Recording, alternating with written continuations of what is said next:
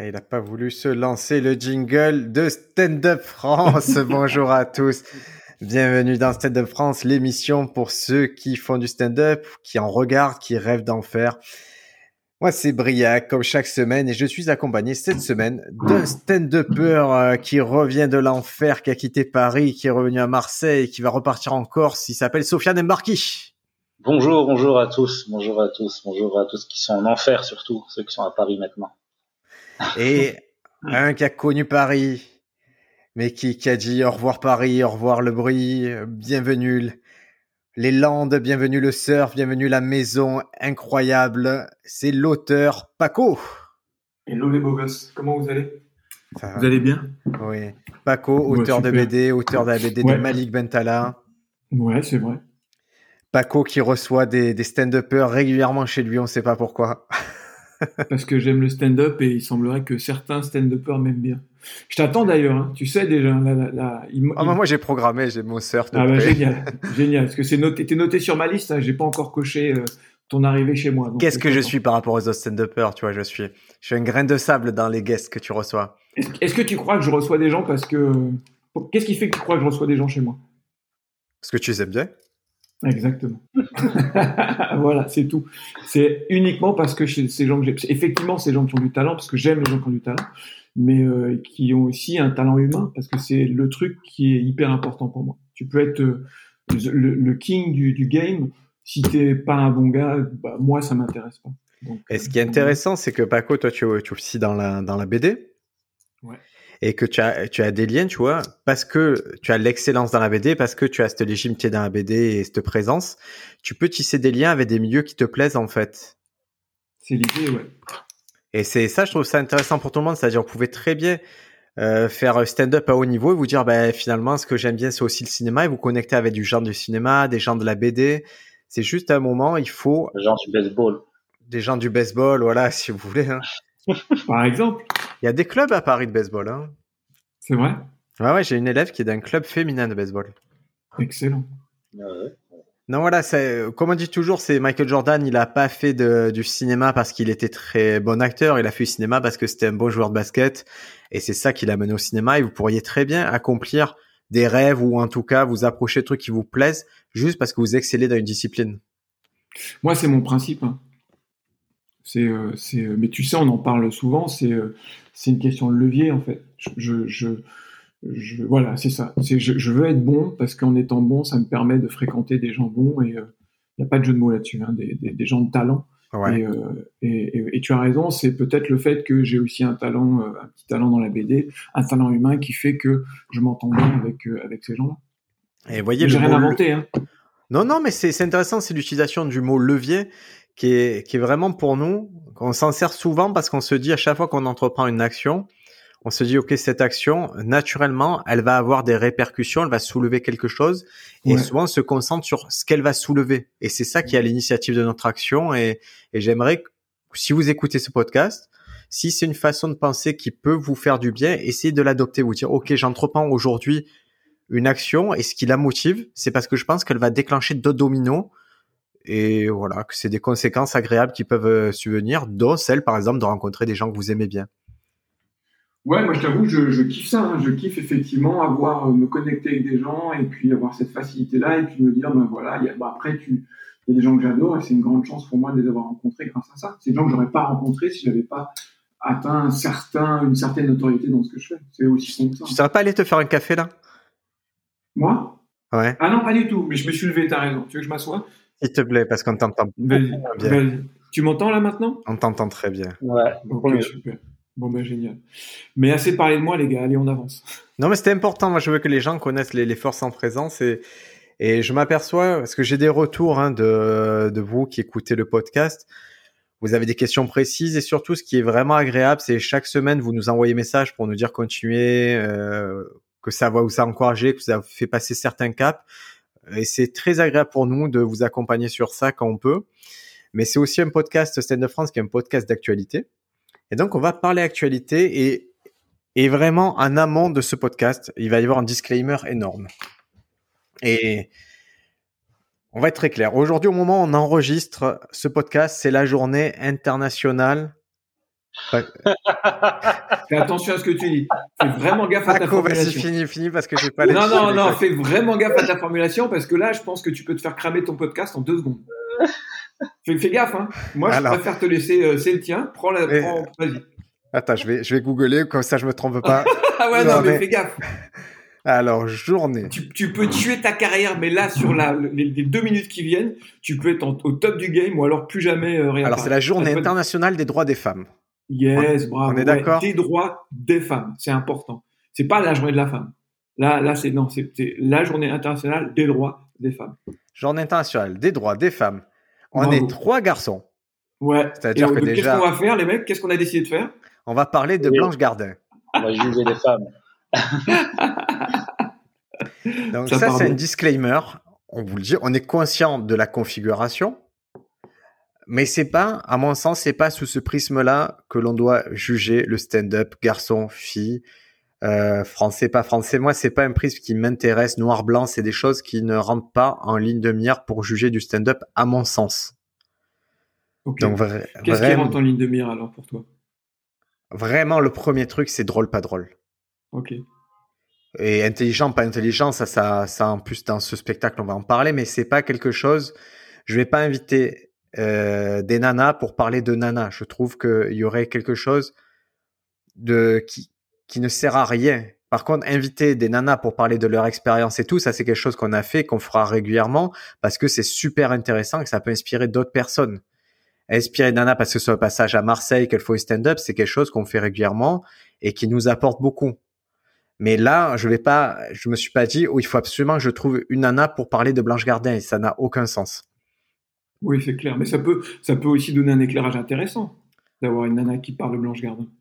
Mais pas, à mon ah. sens, pas plus qu'un mec. Mais c'est que mon avis. C'est pour ça que vraiment, je, c'est un disclaimer en, en amont parce que je sais qu'il y a, il y a des auditeurs qui sont vraiment à cheval sur ça, qui, en tout cas, que ces causes intéressent. Et voilà, je vous dis, c'est un choix en toute conscience. Il y a un peu d'ironie, malheureusement, le fait que ce soit la journée, attends, je vais sur Google, internationale des droits, des, droits des, femmes.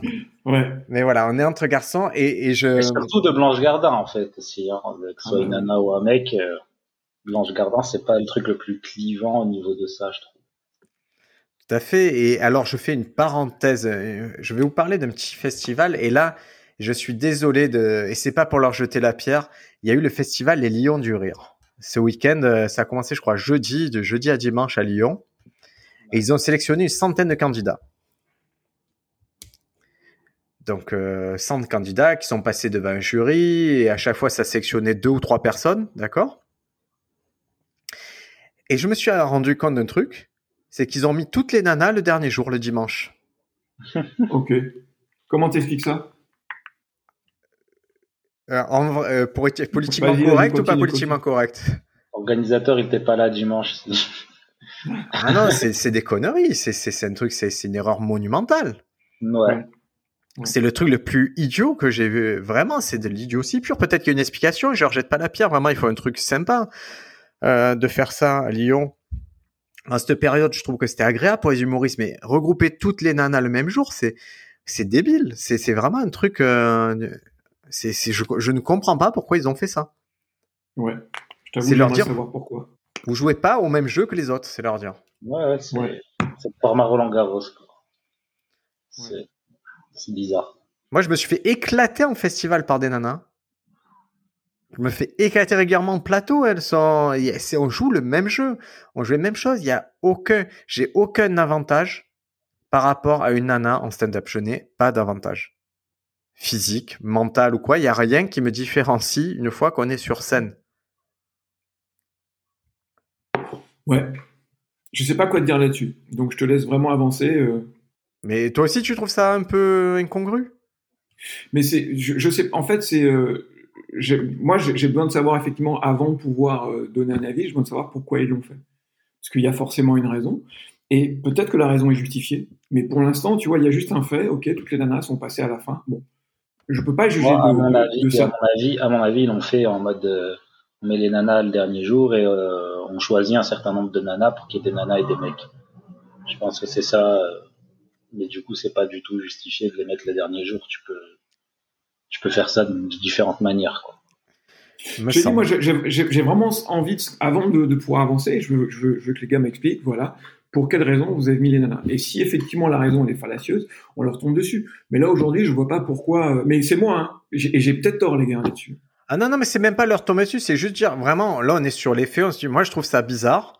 Je pense que ce, dans tous les cas, quelle que soit la raison, c'est pas la façon dont on devrait faire. D'accord. On devrait vraiment randomiser la présence, euh, tu vois, vraiment mettre. Euh, ben, là, on voit que comme il y a eu quatre jours, il y a eu un jour consacré aux nanas. On peut supposer qu'elle représentait un quart des candidatures, ou en tout cas un quart des gens qu'ils ont acceptés.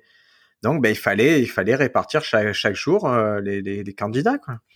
Ouais. Garçon fille tiré au hasard et mais là, là, je trouvais ça vraiment très étrange. Ouais.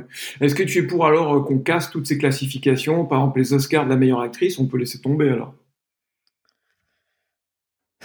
J'en suis pas là de ma réflexion. C'est pour, vraiment pas là de ma réflexion. Pour, moi, c'est très touchy. J'ai toujours du mal à. Tu vois, est-ce que, est-ce que par exemple euh, en boxe, est-ce qu'on peut décider que il euh, y a plus de, il y a plus de classification, il y a plus de distinction homme-femme. Pour ça, je suis toujours. Moi, je, je, je, je peux pas. les échecs. Pour moi, les échecs, c'est un bon exemple. ouais, ouais. Parce que les échecs dans l'absolu, c'est un truc euh, où on est censé à tous avoir les mêmes capacités aux échecs. Oui, c'est vrai. Et quand on a fait les recherches pour le, pour le sketch de Liesa Kroon, on s'est aperçu que ben, les nanas jouaient pas avec les mecs. Ok. Et que quand c'était le cas, il y avait un écart de niveau qui était quand même euh, conséquent, que j'explique pas, hein, que je, je peux pas expliquer. tu penses que les nanas étaient moins fortes que les mecs, c'est ça? Ouais, ouais, ben, dans, dans les classements, oui. Ok. Moi, j'ai une explication, mais qu'il faudrait, qu'il faudrait vraiment euh, développer. Je pense que les mecs jouent de, de, ça fait, ça fait plus longtemps que, que, les mecs jouent depuis très longtemps aux échecs. Une espèce de classification euh, naturelle, tu vois. Plus il y a de gens qui jouent, ouais. plus ils sont bons. Et t'as plus de mecs qui jouent, et c'est peut-être pour ça que euh, aujourd'hui les mecs sont meilleurs. C'est vraiment une espèce de, de truc. D'où l'intérêt quand tu fais un festival d'humoristes de mettre tout le monde dans le même panier pour que chacun se confronte à un niveau, tu vois, qui est pas ce truc-là qui rentre en ligne de mire. Nous, on s'est aperçu. Je suis d'accord avec toi. Ça commence à être intéressant. à Marseille, par exemple, on a forcé. C'est-à-dire, on a vraiment, on s'est dit, ben, arbitrairement, un plateau sera équilibré entre garçons et filles. C'est arbitraire. C'est-à-dire que on n'a pas dit on prend les meilleurs, ceux qu'on pense aujourd'hui les meilleurs. On a dit on force pour avoir autant de, de mecs que de nanas. Ouais. Alors que moi, à la base, vois, je suis plus quelqu'un au mérite à dire on prend ceux qui ont les meilleurs sketchs, on les met sur un plateau. Mais pourquoi on a fait ça? Parce qu'on s'est dit si on fait pas ça, en fait, l'accès au plateau va limiter et en fait, le retard va se, l'écart va se creuser entre les meilleurs et les moins bons. Je vois tout à fait ce que tu veux dire.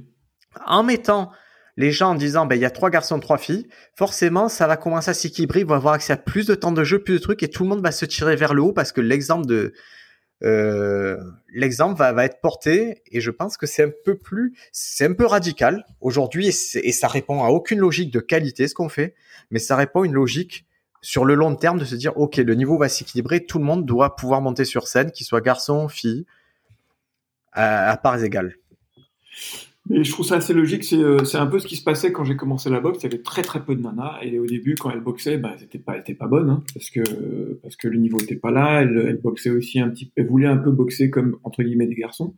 Et, euh, et plus on a fait rentrer les nanas euh, au club, plus elles ont boxé. Et plus on s'est rendu compte que tu avais un qui, était, qui prenait en game et qui, qui était de plus en plus forte. Effectivement, il faut accepter un moment de faire rentrer des nanas qui étaient à ce niveau-là moins fortes que les garçons parce qu'elle manquait d'expérience, elle manquait d'attitude. Mais il n'y a que comme ça que ça peut faire, euh, que, ça peut faire développer euh, le, jeu.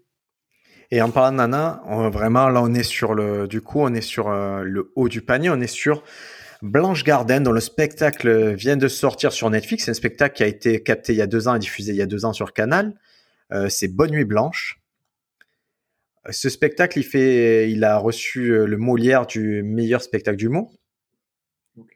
Il fait suite à son spectacle précédent qui avait reçu l'année d'avant le Molière du meilleur spectacle d'humour. Ouais. Donc vous on pense qu'on veut des Molières, mais quand même, back to back, avoir euh, deux fois le Molière sur un spectacle d'humour, c'est, euh, on est sur un gros événement, à mon sens. Oui, c'est un spectacle qui était grave, grave attendu, hein, le nouveau spectacle de Blanche. D'ailleurs, tu le vois bien dans la captation des deux spectacles, c'est pas la même salle. C'est clair. Ah, j'ai pas fait attention. Qu'est-ce que vous en pensez euh, pour euh, vraiment pour commencer sur euh, à parler chiffon Vous en pensez quoi de cette salle là où elle, où elle fait son spectacle? Je vous laisse répondre les gars parce que je suis très mal placé pour. C'est vraiment vous qui avez la réponse là-dessus. Mais tu non mais esthétiquement tu l'as trouvé comment la salle toi? Moi elle m'a pas elle m'a pas ça m'a ouais j'ai pas trouvé ça top. Tu vois des radiateurs derrière noirs. Exactement. Tu, vois en permanence le truc des pompiers, le, le... Ouais ça me semble, ça on dirait le même procédé qu'avait fait Aziz Ansari pour son dernier spectacle, mais qui avait un sens, alors que là, je trouve que ça, contredit presque le, le, délire un peu cirque qu'elle a voulu mettre avec les, avec les ballons, les choses comme ça. Moi, je trouve que surtout en comparaison avec euh, euh, son premier spectacle, Je parle toute seule, qui, je trouve, avait vraiment une mise en scène euh, qui, qui, qui donnait quelque chose au spectacle, qui, qui, qui, qui servait le spectacle avec ce, je sais pas si vous vous rappelez, avait des étoiles derrière et elle était vraiment centrée là-dedans et tout était sombre autour. Et elle était comme un, comme un faisceau de lumière au milieu de, de, ces étoiles qui donnait vraiment un truc euh, qui l'a centré, qui centrait son propos et tout. Là, j'ai pas compris ni le, la, la, mise en scène, ni le, le costume, ni euh, j'ai pas du tout compris tout ça en fait. Peut-être je passais après de quelque chose, mais j'ai pas du tout compris euh, tout ce qu'il y avait autour de ça. Moi, j'ai pas compris euh, les ballons et j'ai pas compris effectivement euh, le côté un peu indus de, industriel du, du de, de, la salle, de la scène. Voilà, j'ai pas pigé. Après, le reste, il y a des choses aussi que j'ai pas pigé, mais qui m'ont pas gêné. les anges, les anges au début. Alors, ce qui se passe là, ce dont tu parles, c'est vraiment l'introduction du spectacle. C'est-à-dire, avant le spectacle, il y a une scénette qui est filmée où Blanche joue de la harpe dans sa loge. Elle est entourée de petits bébés black qui ont des ailes d'ange et qui la regarde. Et après, quand elle monte sur scène, qu'on l'appelle sur scène, il y en a un qui continue à la poursuivre, un enfant qui continue à la poursuivre d'un truc un peu bizarre, à, je sais pas, la David Lynch, entre David Lynch et le, je sais pas. C'est assez bizarre cette mise en scène. Ouais, moi j'ai trouvé ça. Après, j'ai compris, euh, j'ai compris un truc. Parce que je sais pas si tu vois, elle joue de la harpe, et puis au moment où vient la, où la porte s'ouvre, euh, elle est, elle est effectivement seule. Ses fringues ont changé, donc euh, voilà. je pense qu'elle veut dire quelque chose sur sa créativité, sur euh, son monde intérieur et sur euh, le moment qui se passe entre la créativité et la scène. Il y a un petit moment où il y a, j'ai l'impression que pour elle il y a une espèce de vide. Tu sais, il y a une espèce de non-vie à ce moment-là. J'ai l'impression qu'elle vit, en tout cas ce que j'ai lu, c'est elle vit pendant qu'elle crée, elle vit sur scène et entre ces deux moments-là, il y a une espèce de, de je dirais pas de mort, mais elle, est, elle, est, elle, elle semblait moins vivante. Est-ce que ça, ça vous parle? Bah, Ça fait référence, à mon sens, un peu au titre de, de Seinfeld du dernier spectacle, 23 euh, Hours to Kill. C'est-à-dire, quand tu es ah pas sur scène, tu, tu, as des heures à tuer. Quoi. Ouais. C'est marrant. moi, c'est comme ça que j'ai lu ça. Après, je t'avoue que j'adorerais lui demander euh, c'est quoi la, la, métaphore avec les anges, parce que moi, ça m'envoie euh, très très loin. Et tu l'as jamais rencontré, Blanche? Est-ce que je, pardon, je l'ai jamais? Tu, tu, as déjà parlé avec Blanche? Non, non, pas encore. J'adorerais, mais pas encore. Moi, j'avoue que ça fait partie des rares, euh, pareil, des rares stand-uppers à ce niveau-là à qui j'ai jamais parlé, jamais mangé avec. Donc, je, c'est très théorique ce que je vais dire sur elle et c'est que des suppositions de ce que je peux comprendre les interprétations. Mais d'habitude, j'ai toujours une petite anecdote en me disant oui, on s'est croisés, on a parlé. Là, c'est vraiment des cas où j'ai jamais eu d'interaction avec elle. Mm-hmm. Et je pense pas qu'elle ait beaucoup qu'elle ait eu. Elle le fait. J'ai l'impression qu'elle mène pas une vie publique euh, très. Euh, oui, ce, elle, elle, ouais, elle, elle, bref, tu as l'impression que c'est une nana qui s'enferme dans sa, dans, dans, dans, sa, dans sa tête, dans ses souvenirs, et que, et que le contact qu'elle a avec les, avec les gens est assez euh, rare. Mais je peux me planter Moi, mais c'est ce que ça donne comme impression, et, et c'est pas plus mal. Il y a, pour citer, euh, j'ai écouté un podcast de Verino avec Alex Vizorek et il avait cette image qui était vraiment intéressante. Il disait qu'en gros que les, humoristes comme Verino et tout, ils étaient d'un peloton et qu'ils étaient sportifs réguliers, qui voilà, et qu'on les voyait tout le temps régulièrement, et que Blanche était plutôt, comme Gaspard Proust, c'était plutôt des, des Olympiens, c'est-à-dire des gens qui sortent tous les quatre ans pour les Jeux Olympiques et qui, qui raflent les médailles d'or. Bah, moi, je vais, je vais poser un truc qui, qui va, qui va peut-être nous séparer dès, dès, le début du podcast, mais j'ai je, rarement vu dans, dans le truc France, dans, dans le game français un truc aussi abouti. Même si euh, je, trouve que la fin du spectacle, j'ai un peu lâché, mais cette proposition, moi pour moi, elle me plaît, mais à fond.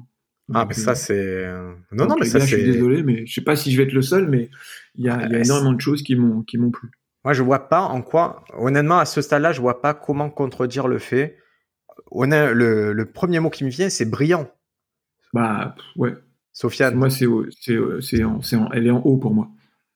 Moi, je, je, je, Blanche Gardin, j'adore depuis son premier spectacle et. Euh, quand tu parles de spectacle, c'est quoi? Excuse-moi, parce qu'elle avait un spectacle avant.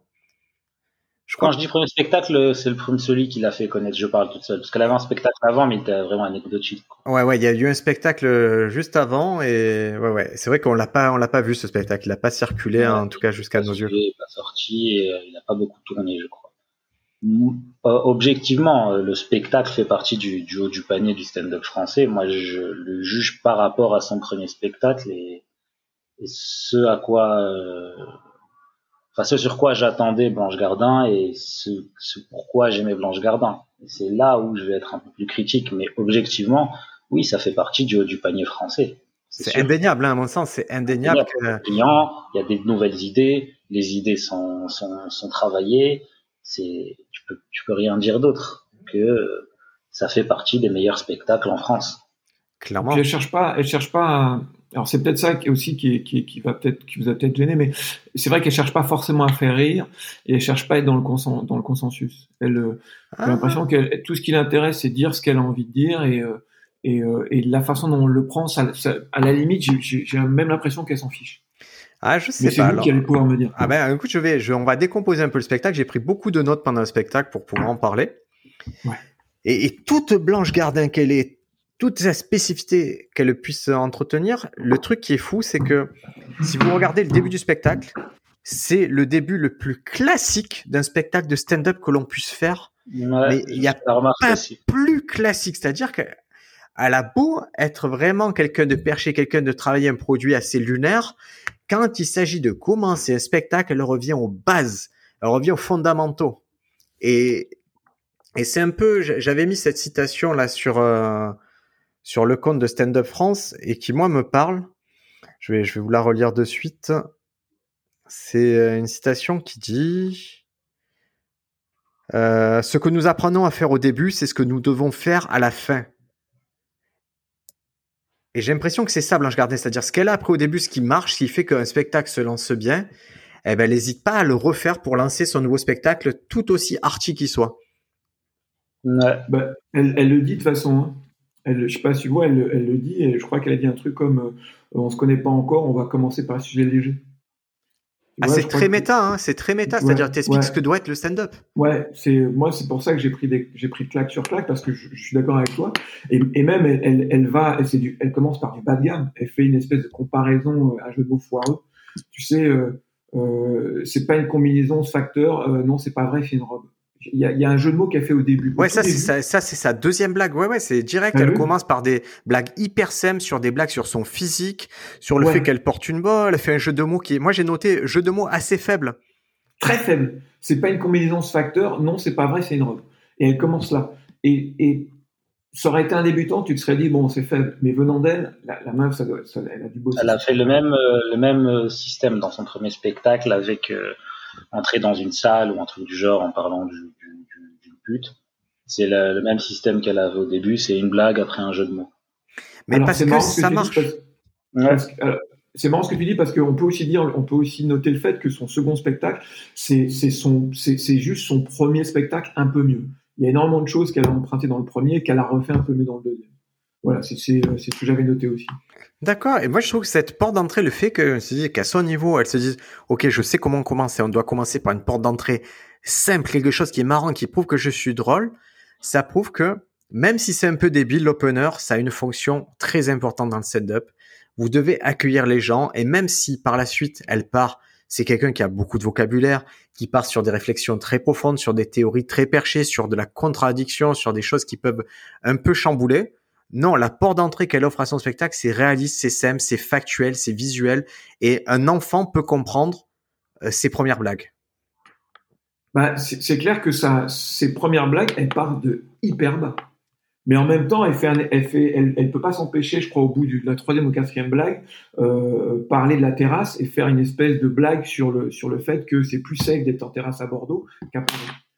Te rappelles de ce de, Ah ouais, je vois très bien, puisque ça, ça, correspond aux attentats à Paris. Ouais. Exactement. Donc c'est là, moi, moi, elle m'a pris euh, euh, dès ce moment-là, elle m'a pris en fait.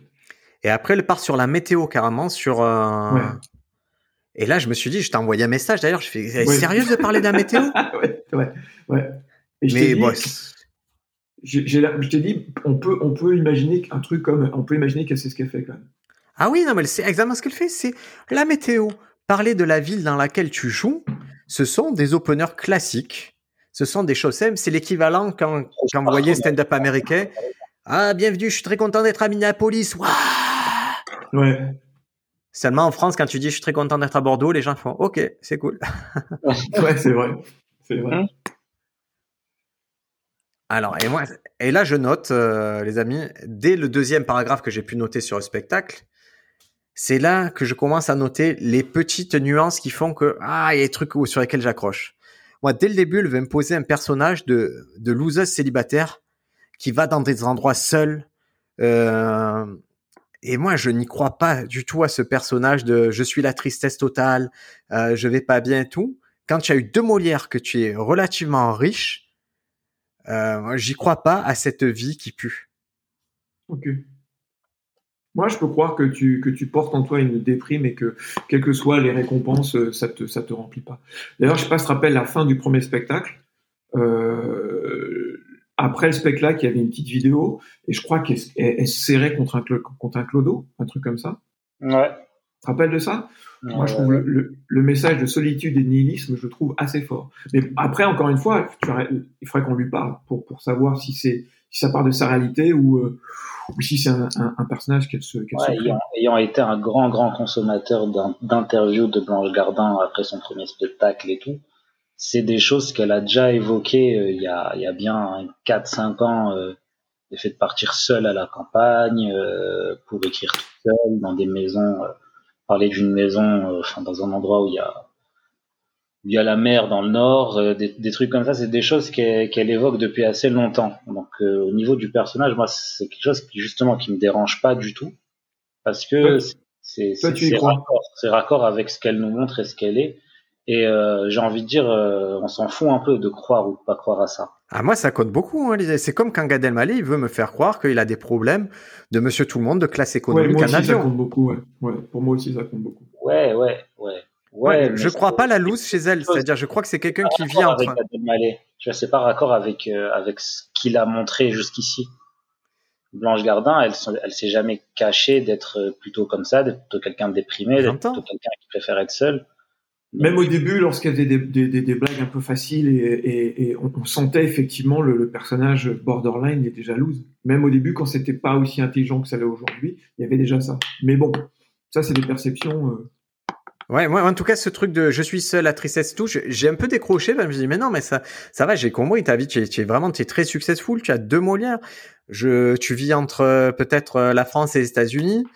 Euh, ça va, tu as l'air d'avoir une vie trop cool et je crois pas au côté tu es seul dans ton coin. Et, et c'est quelque chose sur lequel je, à nouveau d'un spectacle, à un moment, je me suis dit, waouh, ce qu'elle croit qu'est la vie de tout le monde ou qu'elle veut nous faire croire, en fait, c'est pas notre vie. C'est quand elle parle de, des soirées de, de mecs de 40 piges qui prennent de la coke. Ouais. Elle parle un moment de ça. Elle dit, voilà, euh, dans chaque soirée, il y a de la coke et tout. Ouais, mais dans chacune de tes soirées à toi, qui est à Paris, qui est d'un certain milieu. Mais moi, moi, je, C'est un peu vrai que ça s'est démocratisé pas mal la coke dans toutes les soirées. hein. oui.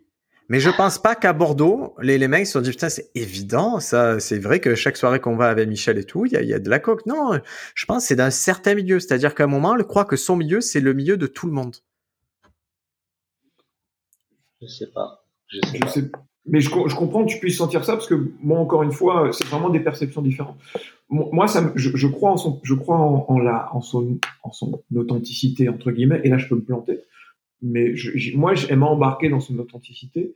Elle m'a embarqué dans ses propos et, euh, et j'ai tout à fait cru en cette. euh, parce que j'ai vécu ça aussi. Hein. J'ai vécu ça, même s'il y a quelques années. Déjà, j'ai vécu cette espèce de, de soirée à la con où tout le monde va taper dans les toilettes et revient. euh, Je, je connais ça. Mais c'est peut-être effectivement. Tu de- l'as connu où? Tu l'as connu Ouais, quand je- tu étais où? bah, quand j'étais, quand j'avais mon agence de com. Mais tu étais où? Situé où? Oui, pardon, j'étais à Paris. Tu à- vois ce que je veux dire C'est un milieu. Oui. Briac, c'est ça, c'était euh, il y a quelques années où c'était vraiment dans les, euh, pas les hautes sphères, mais dans le milieu un peu bobo parisien et tout. Mais là, c'est c'est en train de se démocratiser un peu partout, genre dans les, dans toutes les soirées en fait. Il y a des gens Moi, qui je- la coke. C'est quelque Moi, je chose suis assez- qui, est, qui je- est- qui est assez récent, ça fait un an ou deux ans, que c'est maintenant partout, partout, partout. Tu vas à n'importe quelle soirée, il va y avoir des gens qui tapent de la coke. C'est marrant, Sofiane, ce que tu dis, parce que je l'ai pas vécu, mais je vois effectivement qu'il y a de plus en plus de gags, de mecs, de, de stand-uppers ou de séries, de trucs où la coke a remplacé la weed. Ouais, taper, taper. euh, bah, D'ailleurs, on a qu'à regarder le dernier truc un peu, euh, un peu énorme qui est, qui est sorti sur Netflix. Là, c'était avec Cockman. Là, c'était quoi ce truc-là? C'est de la Euh, merde. C'est en passant pécho. Ouais, en passant pécho. Bon, je t'avoue que j'ai pas du tout accroché. J'accroche à rien, mais n'empêche que les gars, ils ont fait, un, ils ont fait un, un stone movie avec de la coke. Là, on a- on a- c'est on on depuis 10 ans, qui vient d'un truc YouTube. Tu as raison, oui, oui, tout à fait. Mais, Mais- mais là, maintenant, c'est sur, c'est sur Netflix. C'est-à-dire que ma gamine de, de, de 15 ans, elle peut regarder ça tranquille. Ouais, tu me diras, elle pouvait, la- elle pouvait le regarder aussi sur YouTube. C'est vrai que c'est euh, devenu quelque chose qui est plus euh, ouvert à, à toutes les classes sociales, en fait. La coke maintenant, plus, plus qu'avant. Avant, c'était vraiment vu le prix que c'était. Mais maintenant, euh, vu, vu comment c'est beaucoup plus facile d'en avoir, même maintenant, euh, pour un truc assez simple, mon dealer de weed, il vend de la coke. Et euh, il y a 5 ans, c'était pas le cas. Mon dealer de weed vendait de la weed. Ouais. Et, T'es- Vous voulez une anecdote un peu, un peu drôle sur la weed à Marseille? Évi- évidemment. J'ai un pote, c'est son, il a une, euh, il a une boutique qui vend des, euh, tout ce qui est aérosol pour taguer. ouais. Et donc, ils vendent des prestations de, euh, bah, de faire des super graffitis. Et ses meilleurs clients, ce sont les mecs des cités qui lui commandent de temps en temps un mur entier où il met euh, les prix de, de ce qu'ils vendent. Ouais, ouais, il y en a, campagne l'évêque. Non. Voilà, Mhm. ils, ils font un, un grand parchemin ou un truc comme ça, un truc trop stylé, où ils mettent le prix de chaque produit qui va être vendu dans, dans la cité. Et ben, il y a Jules qui a posté une photo sur Instagram de lui à côté de ce mur-là à campagne l'évêque. C'est Ouais. énorme. C'est énorme. Donc, donc on était à Blanche Gardin. Donc moi, j'ai, Oui. J'en reviens à un truc, moi, dans l'ordre, ce que j'ai noté, c'est que la, la première grosse réaction, les premiers gros applaudissements des gens, c'est quand elle fait euh, un bon mot sur les migrants. La blague, vu. elle est pas ouf. Et dès qu'elle fait un bon mot sur les migrants, un truc un peu bonne conscience, les gens ils font, oh, c'est, c'est bien, ils applaudissent, quoi. Ouais. Moi, je t'avoue que c'est pas le côté bonne conscience qui m'a qui m'a fait euh, réagir, c'est que je l'ai pas vu du tout arriver ce truc-là. Ah ouais. Mais J'ai ça, euh, j'étais choqué, mais dans, le- dans le- pas pas choqué, genre horrifié, mais j'ai pas du tout vu arriver. J'ai trouvé ça assez assez fin. Ah, j'ai pris une cool. petite gifle en fait. pour moi, justement, le truc avec lequel j'étais pas d'accord que t'as dit, Paco, c'est quand t'as dit euh, qu'elle va à contre-courant. Ouais. Et euh, en fait, il y a. Je trouve que en allant à contre-courant, elle va au contraire pas à contre-courant. Je sais pas comment Ok. euh, expliquer ça mi- mieux que ça, mais en gros, les- en allant à contre-courant, la plupart des gens la valident en fait. Donc on se rend compte, c'est pas tant à contre-courant que ça ce qu'elle dit. Et c'est justement ça qui m'a qui m'a un peu bloqué dans tout ça, c'est que c'est pas forcément, euh, même si s'il y a quand même des idées que je trouvais brillantes et intéressantes et que ça m'a fait un peu réfléchir, je trouve qu'il y a beaucoup, il y a eu beaucoup beaucoup dans le spectacle de ah de, réactions du public en mode euh, ah enfin quelqu'un qui dit les choses qu'on pense et euh, je trouve que c'est toujours dérangeant en stand-up. Bah, c'est un peu comme la pop c'est- culture. C'est un peu comme quand tu fais une référence à. Moi, c'est comme des références à Game of Thrones, mais euh, du côté de la, de la misère. Ouais ouais. Bah, c'est c'est très intéressant parce qu'on on, on a vu la même chose et on et on l'a pas apprécié de la même manière. Parce qu'effectivement, je comprends tout à fait ce que tu dis. Et moi, justement, c'est ce que j'ai aimé. Je me suis dit, ah, enfin, quelqu'un qui dit ce que je pense sur un sujet que soit on n'aborde pas, ou soit on aborde de manière un peu consensuelle ou un peu. euh, Donc là, je sais pas quoi dire parce que je, je, je suis euh, d'accord avec ce que avec ce que tu ressens, mais j'ai ressenti autre chose. Et ça Bah, ça, fait. moi, ça me dérange que quelqu'un dise ce que je pense en stand-up. Ah, ok, d'accord, ok, ok. Et ça vous fait pas un peu l'effet Bill Burr C'est-à-dire que même si vous n'êtes pas absolument d'accord, vous dites, putain, j'argumenterai pas avec quelqu'un comme ça quand même. Avec elle? Ah ouais, moi je me vois pas argumenter avec elle. Le- Ça se voit que tu vois que ce truc il est bien rodé que. Hein. ah ouais, elle me plie en deux en argumentation, je crois. Mais justement, moi, moi je, suis d'accord avec elle. C'est ça qui, qui justement est. Mais moi, c'est pour ça, je, je étant d'accord avec elle, je pense qu'il n'y aurait pas d'argumentation. Mais qui c'est qui serait pas d'accord avec elle, en fait? J'arrive pas à comprendre qui c'est. Parce que toutes ces idées qu'elle défend, c'est plutôt humaniste. C'est plutôt des idées, euh, tu vois, que, laquelle on peut tous se retrouver. Même quand elle part sur, euh, on va dire qu'elle part sur, euh, sur les positions les plus extrêmes qu'elle va avoir et des positions qui, qui sont assez dissonantes par rapport à, à la situation que l'on vit, ça va être des positions sur le féminisme. Ouais, c'est ça. Et ça, c'est une position dissonante. Mais moi, en tant que mec, je me dis, oui, ouais, tu vois, elle m'arrange la position qu'elle a parce que je me dis, elle a tout compris. Ouais. Et c'est la seule, à mon sens, qui est très polémique de position. Les restes, c'est humaniste, tu vois. sûrement, sûrement. Mais euh, là-dessus, encore une fois, je peux que vous écouter parce que je, je moi, je l'ai vécu de cette manière, c'est-à-dire, euh, il y a énormément de sujets qu'elle abordait et je me disais, ah, ok, je suis d'accord avec, euh, par exemple, lorsqu'elle parle de, de la, la, la, liberté d'expression et qu'il y a des fois, il vaut mieux fermer sa gueule et penser et réfléchir. J'ai trouvé ça, toute cette phase-là, elle m'a parlé. Elle est ex alors, elle n'est pas extrêmement drôle. C'est peut-être le reproche que je peux faire. S'il y avait un reproche que je ferais à son spectacle, c'est que ça parle à mon intelligence et pas à mes tripes. Donc, je me suis pas, je me suis pas éclaté. J'ai pas extrêmement rigolé, mais ça m'a fait, ça m'a fait plaisir. Ouais, je pense que tu as bien résumé avec cette phrase ça parle à mon, mon intelligence et pas à mes tripes. voilà, après, ça, c'est. Euh, euh, c'est voilà, pardon, excuse-moi, vas-y, Sofiane, je t'ai coupé. Non, c'est vraiment, vraiment ce qui m'a gêné. Et justement, comme je disais, par rapport au premier spectacle, parce que euh, j'ai vu énormément de, de, d'interviews de, Blanche Gardin après son premier spectacle, où elle était très fière de dire que tout ce qu'elle disait dans son spectacle, c'était strictement la vérité, que c'était des choses qui lui sont arrivées. Et ce spectacle-là, je l'ai trouvé très éloigné d'elle. Mais euh, c'était pas, c'était très éloigné de, de, comment dire, des choses personnelles. C'était plus euh, ce qu'elle pensait. J'ai l'impression que c'était des, avis. Oui. Mais je peux t'expliquer pourquoi. Hein. Je peux te dire pourquoi, hein, direct. Hein. Parce que tu peux pas faire back-to-back de spectacle. Elle est passée d'un spectacle là, le Mondial en 2018, elle enchaîne avec l'autre spectacle, et il n'y a pas assez de temps de vie entre les deux. C'est exactement comme, ce que comme tu dis euh, dans le rap. C'est quoi C'est Aketo, les gens de Sniper, ils ont fait une interview il n'y a pas longtemps, ils ont dit euh, on a sorti notre premier, euh, notre premier album, il a trop bien marché, et, et, on, avait, on avait 10 mois pour faire le deuxième, on a eu 17 ans pour faire le premier, et après on a 10 mois pour faire le deuxième. Mais c'est là que tu vois où si c'est fort ou c'est pas fort. Quoi. Je, c'est là que je sais pas, tu t'as, pas mis 40 euh, ans de ta vie dans un spectacle, je sais pas. C'est exactement ça, Sofiane. Et tu, tu, as raison, c'est pour ça que je disais que ce spectacle-là, ce spectacle-là, c'était un petit peu la version 2.1 du premier, parce qu'on on, on, retrouve une mécanique un peu similaire. Et effectivement, il a, je crois que le premier il date de 2017, le deuxième 2019. C'est court pour, euh, pour, euh, c'est court. donner un vrai moment de vie. Et, et, ça se voit que là, il est très théorique, c'est-à-dire que c'est beaucoup de théorie, c'est pas de l'observation. Il y a, on n'est pas, même ces narrations sont un peu théoriques. Il n'y a pas le côté, c'est beaucoup de, de high concept, de trucs où elle va te dire, elle va partir en délire sur des notions, sur des choses comme ça, et où elle va aller très loin.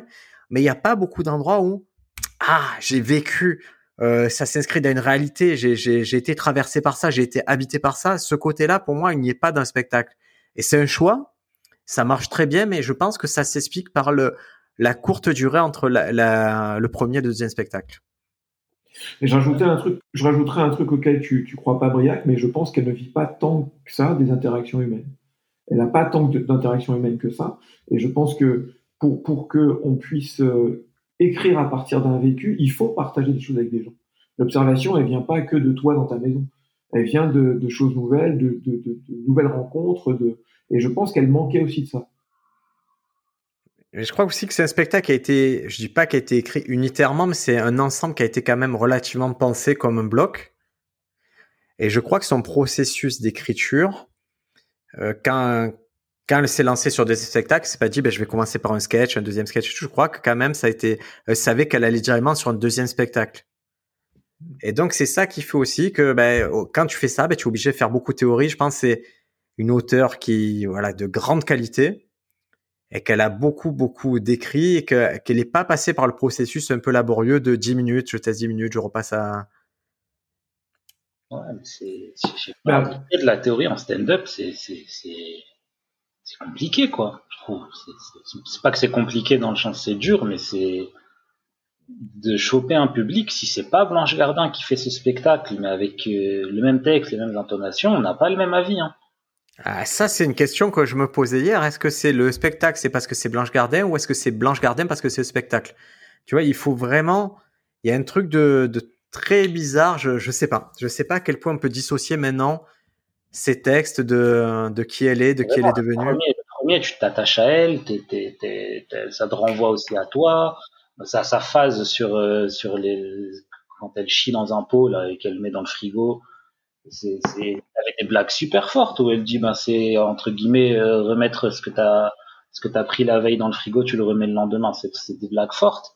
Là, c'était vraiment, j'ai l'impression, des, des, des suites d'avis et, euh, et des phases qui finissaient sans blague, qui finissaient avec des act-out de, de euh, quand t'es décoré comme un sapin, accepte qu'on te dise que t'es bien décoré. Parce qu'il y a des punchlines comme ça. Moi, c'est des punchlines. Voilà, c'est mais c'est mais c'est pas des punchlines de stand-up, ce sont des punchlines, des super bons mots que tu retiens qui peuvent te t'impacter, qui peuvent te travailler. Vraiment, c'est des trucs très fins, très sympas, mais littéraires. Voilà c'est ça. Il y a un côté beaucoup plus littéraire. Mais parce que, parce que je pense que le propos qu'elle a dans ce spectacle-là, c'est de montrer comment fonctionne sa réflexion. C'est vraiment. Euh, euh, voilà. C'est, et elle le dit d'ailleurs, euh, euh défendre la, liberté de réflexion, mais trop s'exprimer, ça rend compte. Et je pense qu'il y a. Il y a moi, j'ai vu ça aussi comme une démonstration de si j'ai des choses à dire, il faut que je les réfléchisse. Et, et c'est un petit peu aussi comme ça que j'ai pris, j'ai pris son spectacle. Et on va être encore une fois, on le répète, c'est on peut pas dire c'est que c'est pas brillant, c'est vraiment brillant. Ce qu'on voit l'objet qui nous arrive sur Netflix, il est brillant. Il y a quelque chose de détonnant et quelque chose qu'on n'a jamais vu en France. C'est super fort. Hein et donc euh, c'est vraiment c'est à l'orée de ça qu'on pinaille, qu'on va sur des détails. Mais s'il faut retenir un truc, c'est qu'on a vu un vrai objet abouti qu'on va peut-être minorer selon le filtre. Par exemple, Sofiane, il va le minorer par rapport au premier spectacle. Moi, je vais le minorer par rapport à, mon ressenti de ce qu'elle est, mais, mais ça reste quelque chose d'assez fort et c'est pour ça qu'on prend le temps d'en parler à trois, qu'on va en parler pendant une heure. Et je vais vous encore relever des petits détails et vous allez me dire ce que, si vous les avez observés. Moi, j'ai un truc que j'ai vu, c'est qu'elle a deux voix, Blanche Gardin. Elle a une voix qu'elle fait son spectacle et une voix qu'elle s'adresse au public. Ouais, j'ai remarqué ça aussi. Ouais. J'ai remarqué ce truc de ça. Elle, elle, devient Blanche Gardien quand elle parle au public à un moment. Genre, et quand elle fait son spectacle, c'est très maîtrisé, c'est très, tout est bien fait, les ruptures sont bien faites, tout est très euh, déclamé. Et quand elle parle public, d'un coup, elle brise ce truc-là, c'est comme si elle brisait un personnage qui redevenait elle-même de temps en temps. Ouais, c'est marrant. Et ça, je crois, que ça, c'est à mettre au crédit euh, de Maya Sandoz. Ouais, ça met en scène. Elle la met en scène depuis deux spectacles, donc elle peut s'attribuer euh, une partie du mérite des deux Molières. Et c'est une nana qui vient du théâtre contemporain. Ouais. Elle vient pas du tout du stand-up ou du one-man show. Et c'était incroyable, je trouve, le truc du premier spectacle, c'était incroyable. Le deuxième, j'ai pas compris. Dans la mise en scène et tout, moi, je trouvais ça très très fort. C'était ah, mais là, très, très, spectacle contemporain aussi. C'était très très. Euh, là, là aussi, là il y a un côté, euh, là la mise en scène, c'est le fait qu'il y ait une mise en scène très précise qui fasse presque croire à une absence de mise en scène. C'est-à-dire le fait qu'elle soit quasiment fixe. évidemment. Elle fait un pas de côté dans sur les 5 5 10 dernières minutes, elle fait juste un pas de côté à un moment en déplaçant le micro, en penchant le micro. C'est le seul mouvement ostensible que vous pouvez voir. Et la caméra, elle doit faire deux ou trois mouvements, euh, deux ou trois panneaux maximum, sinon il y a toujours euh, euh, gros plan pour nous faire oublier le spectateur. Moi, j'ai oublié que c'était un spectacle. Je pensais qu'elle me parlait qu'à moi, et de temps en temps, on nous montrait qu'elle était quand même dans une scène. Trouvais ça aussi hyper fort, parce que c'est un peu l'antithèse de ce qu'on voit aujourd'hui dans le stand-up. Hein au stand-up, euh, dans le stand dans, dans, en tout cas dans les, dans les, dans les captations, si tu n'as pas 50% euh, du spectacle des spectateurs qui rigolent. Un reaction shot, euh, hein, parce qu'on considère que c'est le reaction shot qui va te déclencher le rire. Et, là, il te montre que non, ça, ça peut marcher sans. Ouais, c'est pas les premiers, mais moi, dans cet exercice-là, je trouve par contre que la captation, je, je l'apprécie pas en tant qu'objet filmique, j'ai pas trouvé ça ouf. Ok. Je, je trouve qu'il aurait pu avoir une prise de risque un peu plus forte sur un J'ai préféré par exemple la prise de risque d'Aziz Ansari. J'ai trouvé celui qui était sur. Il y en avait un sur OCS là qui avait fait un truc très intéressant, qui était filmé du public comme si c'était dans le public.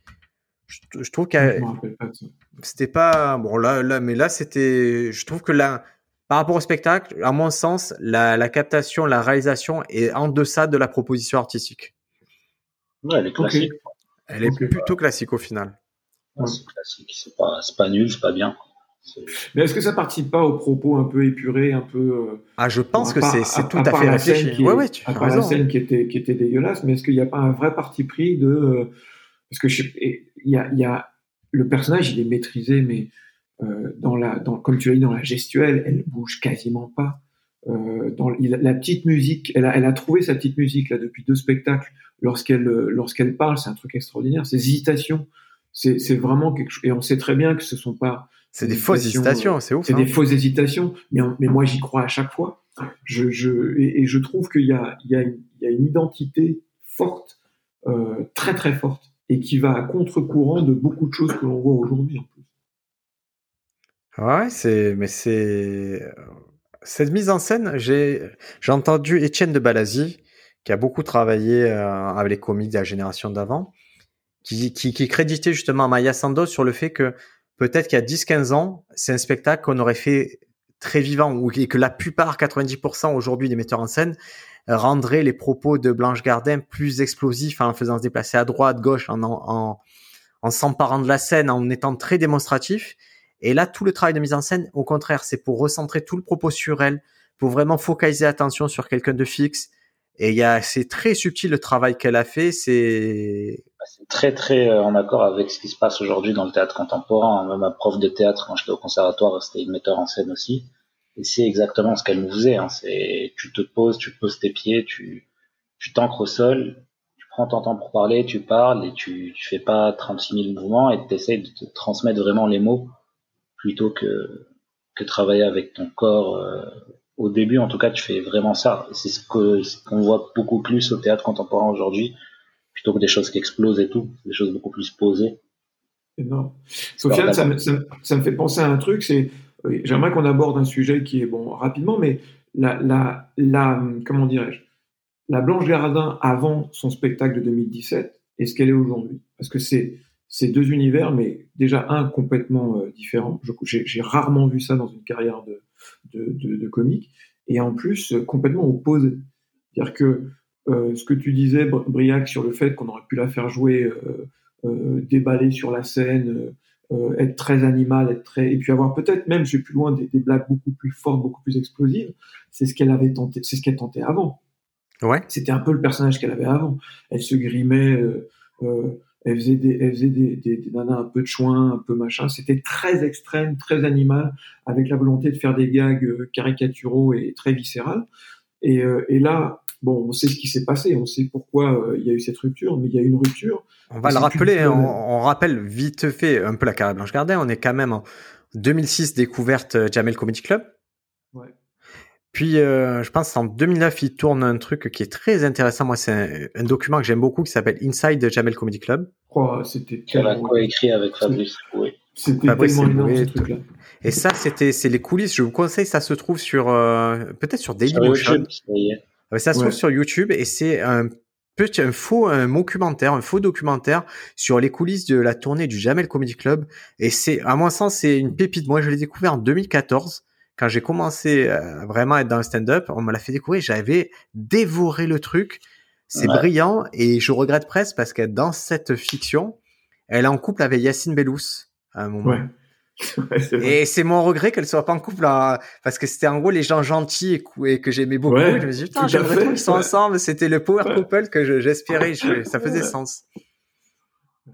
Et ouais, Et donc tu vois ce, ce personnage qui est, qui est, qui est, qui est à la limite du cirque, et je trouve ça intéressant et marrant qu'aujourd'hui, elle aille volontairement ou inconsciemment, je sais pas, mais à l'opposé de ce personnage-là. Et, et bah, oui, oui, pardon, Sophia.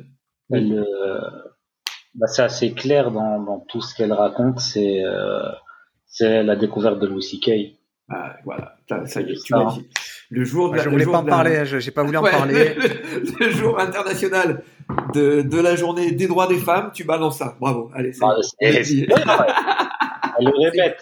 Chaque interview, elle le répète. c'est vrai, c'est vrai. Entre Louis C.K., il y a, y a, aussi un truc, je pense qu'il y a, il y a le retrait, il y a le retrait de, du combat dans le stand-up du one man show. Je pense qu'à un moment, il y a un vrai retrait de sa part et un succès en tant qu'auteur. Euh, elle a, elle a vraiment, elle a coécrit, euh, je crois que c'est Parents mode d'emploi. Non, euh, nos chers. Ouais, c'est ça. Euh, et du coup, elle a vraiment un succès en tant qu'auteur. Et en fait, elle a plus besoin à un moment que son flux financier vienne du stand-up ou du spectacle. Et je crois que c'est à ce moment-là qu'elle va prendre les risques et qu'elle va faire cette transformation, cette mutation en la blanche qu'on connaît maintenant, la blanche invincible, la blanche qui a conquis un public, qui était censé être de niche et qui est devenu le grand public. Mais je crois que la transformation elle se fait quand elle, abandonne la quête du succès et qu'elle devient une version bizarre de la version la plus euh, extrême de ce qu'elle voulait être.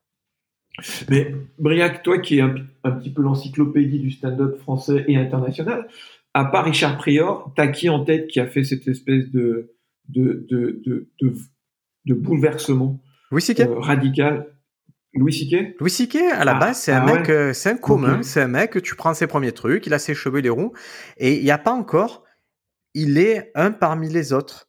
Euh, Bounaïmin, Bounaïmin en France, c'est un humoriste parmi les autres. Puis il y a une bascule à un moment et où il devient super guerrier, comme de, le dit à un moment, ce mec-là comprend le truc. Steve Martin le décrit très bien, par exemple dans son ouvrage euh, Ma vie de comique. Il dit, je suis un humoriste comme les autres. Et à un moment, il déconstruit l'humour. Il déconstruit le stand-up. Il prend cette décision. Il dit, il sait qu'il fait rire. Et il dit, ben maintenant, je vais priver le public des punchlines. Et je vais partir de ça. Et en privant le public des punchlines, ouais. Je t'en prie. Euh, non, non, non, non vas-y, vas-y. En, privant le public des punchlines, il va devoir rechercher une autre forme d'humour, euh, plus absurde, d'autres choses, et c'est en allant vers un truc qui est totalement contre-intuitif, quelque chose que personne te dira de faire au début, qui va trouver son public et un grand public euh, jusqu'à remplir des stades, à devenir le plus grand stand-upper de sa génération, à mon sens. Et quand tu regardes aussi euh, le mec qui était dans le spectacle de Patton Oswald, la Bob Durin, c'est ça son nom. Et euh, je sais pas si tu as regardé des archives de lui, on est à même si c'est toujours euh, le même style euh, dans la façon dont il parle, on est à des antipodes de, de, niveau blague. Ouais, Judas Friedlander, c'est des mecs, tout le monde commence en étant, en maîtrisant les bases, en parlant de soi et en ayant des, des lieux communs, des choses assez, euh, c'est conservateur, quoi, le stand-up, on a envie de parler de nous, et, c'est après que ça se forge, que ça devient très spécifique, très bizarre, mais je crois qu'au début, on est tous un peu vanille. C'est-à-dire que tout le monde a ce pot commun, tout le monde a cette envie de faire, et, et ceux qui ont plus vite euh, du succès au plus vite, c'est parce qu'ils ont un personnage qui est plus marqué, un truc qui est différenciateur très vite.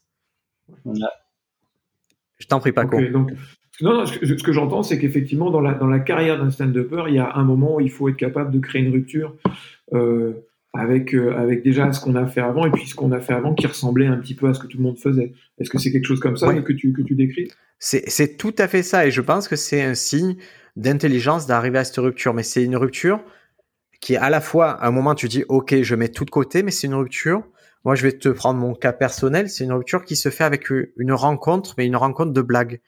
Moi, c'est un jour, j'ai rencontré une blague, c'est-à-dire j'ai écrit une blague. J'avais changé, euh, pour resituer, je jouais dans une petite salle. J'ai changé de salle, j'ai joué dans une plus grande salle, avec une problématique qui était de faire rire des gens assez âgés. Du coup, je suis passé du mec qui fait des blagues pop culture, qui marche bien auprès des trentenaires, au mec qui fait plus rire personne dans une salle et, là, je me suis dit, ok, qu'est-ce qui se passe dans mon humour? Qu'est-ce qui fait que c'est pas universel? Du coup, j'ai dû me mettre à contrainte de dire, ok, il faut que je rende ça universel. Et dans cette démarche-là, j'ai commencé à trouver une blague. Et cette blague, j'ai commencé à la pousser, à la pousser plus en plus loin, à la pousser plus en plus fort, et à me dire. Et quand j'ai fini avec cette blague, je me suis dit, ok, maintenant il faut que toutes mes blagues soient dans cet univers-là et cette puissance-là, universelle, forte, exploitée jusqu'au bout. Et c'est là que j'ai trouvé le style qui me réussit à moi. Et cette bascule-là s'est faite entre la troisième et la cinquième année de stand-up. Donc plutôt que tu, l'as fait plus rapidement que certains, parce que je crois que Blanc Gardin. Moi, c'est pas abouti. Hein, j'en suis encore. Euh, c'est pas encore abouti de mon côté. Dans 5 ans, ça va changer encore. Hein. Ouais, et je sens que j'ai, je sens que j'en ai sous le pied. C'est-à-dire, je sens aujourd'hui, je peux pas dire, si on me met un metteur en scène, si on me met des gens à côté de moi, je sens que je peux encore largement progresser, qui peuvent me mener plus loin.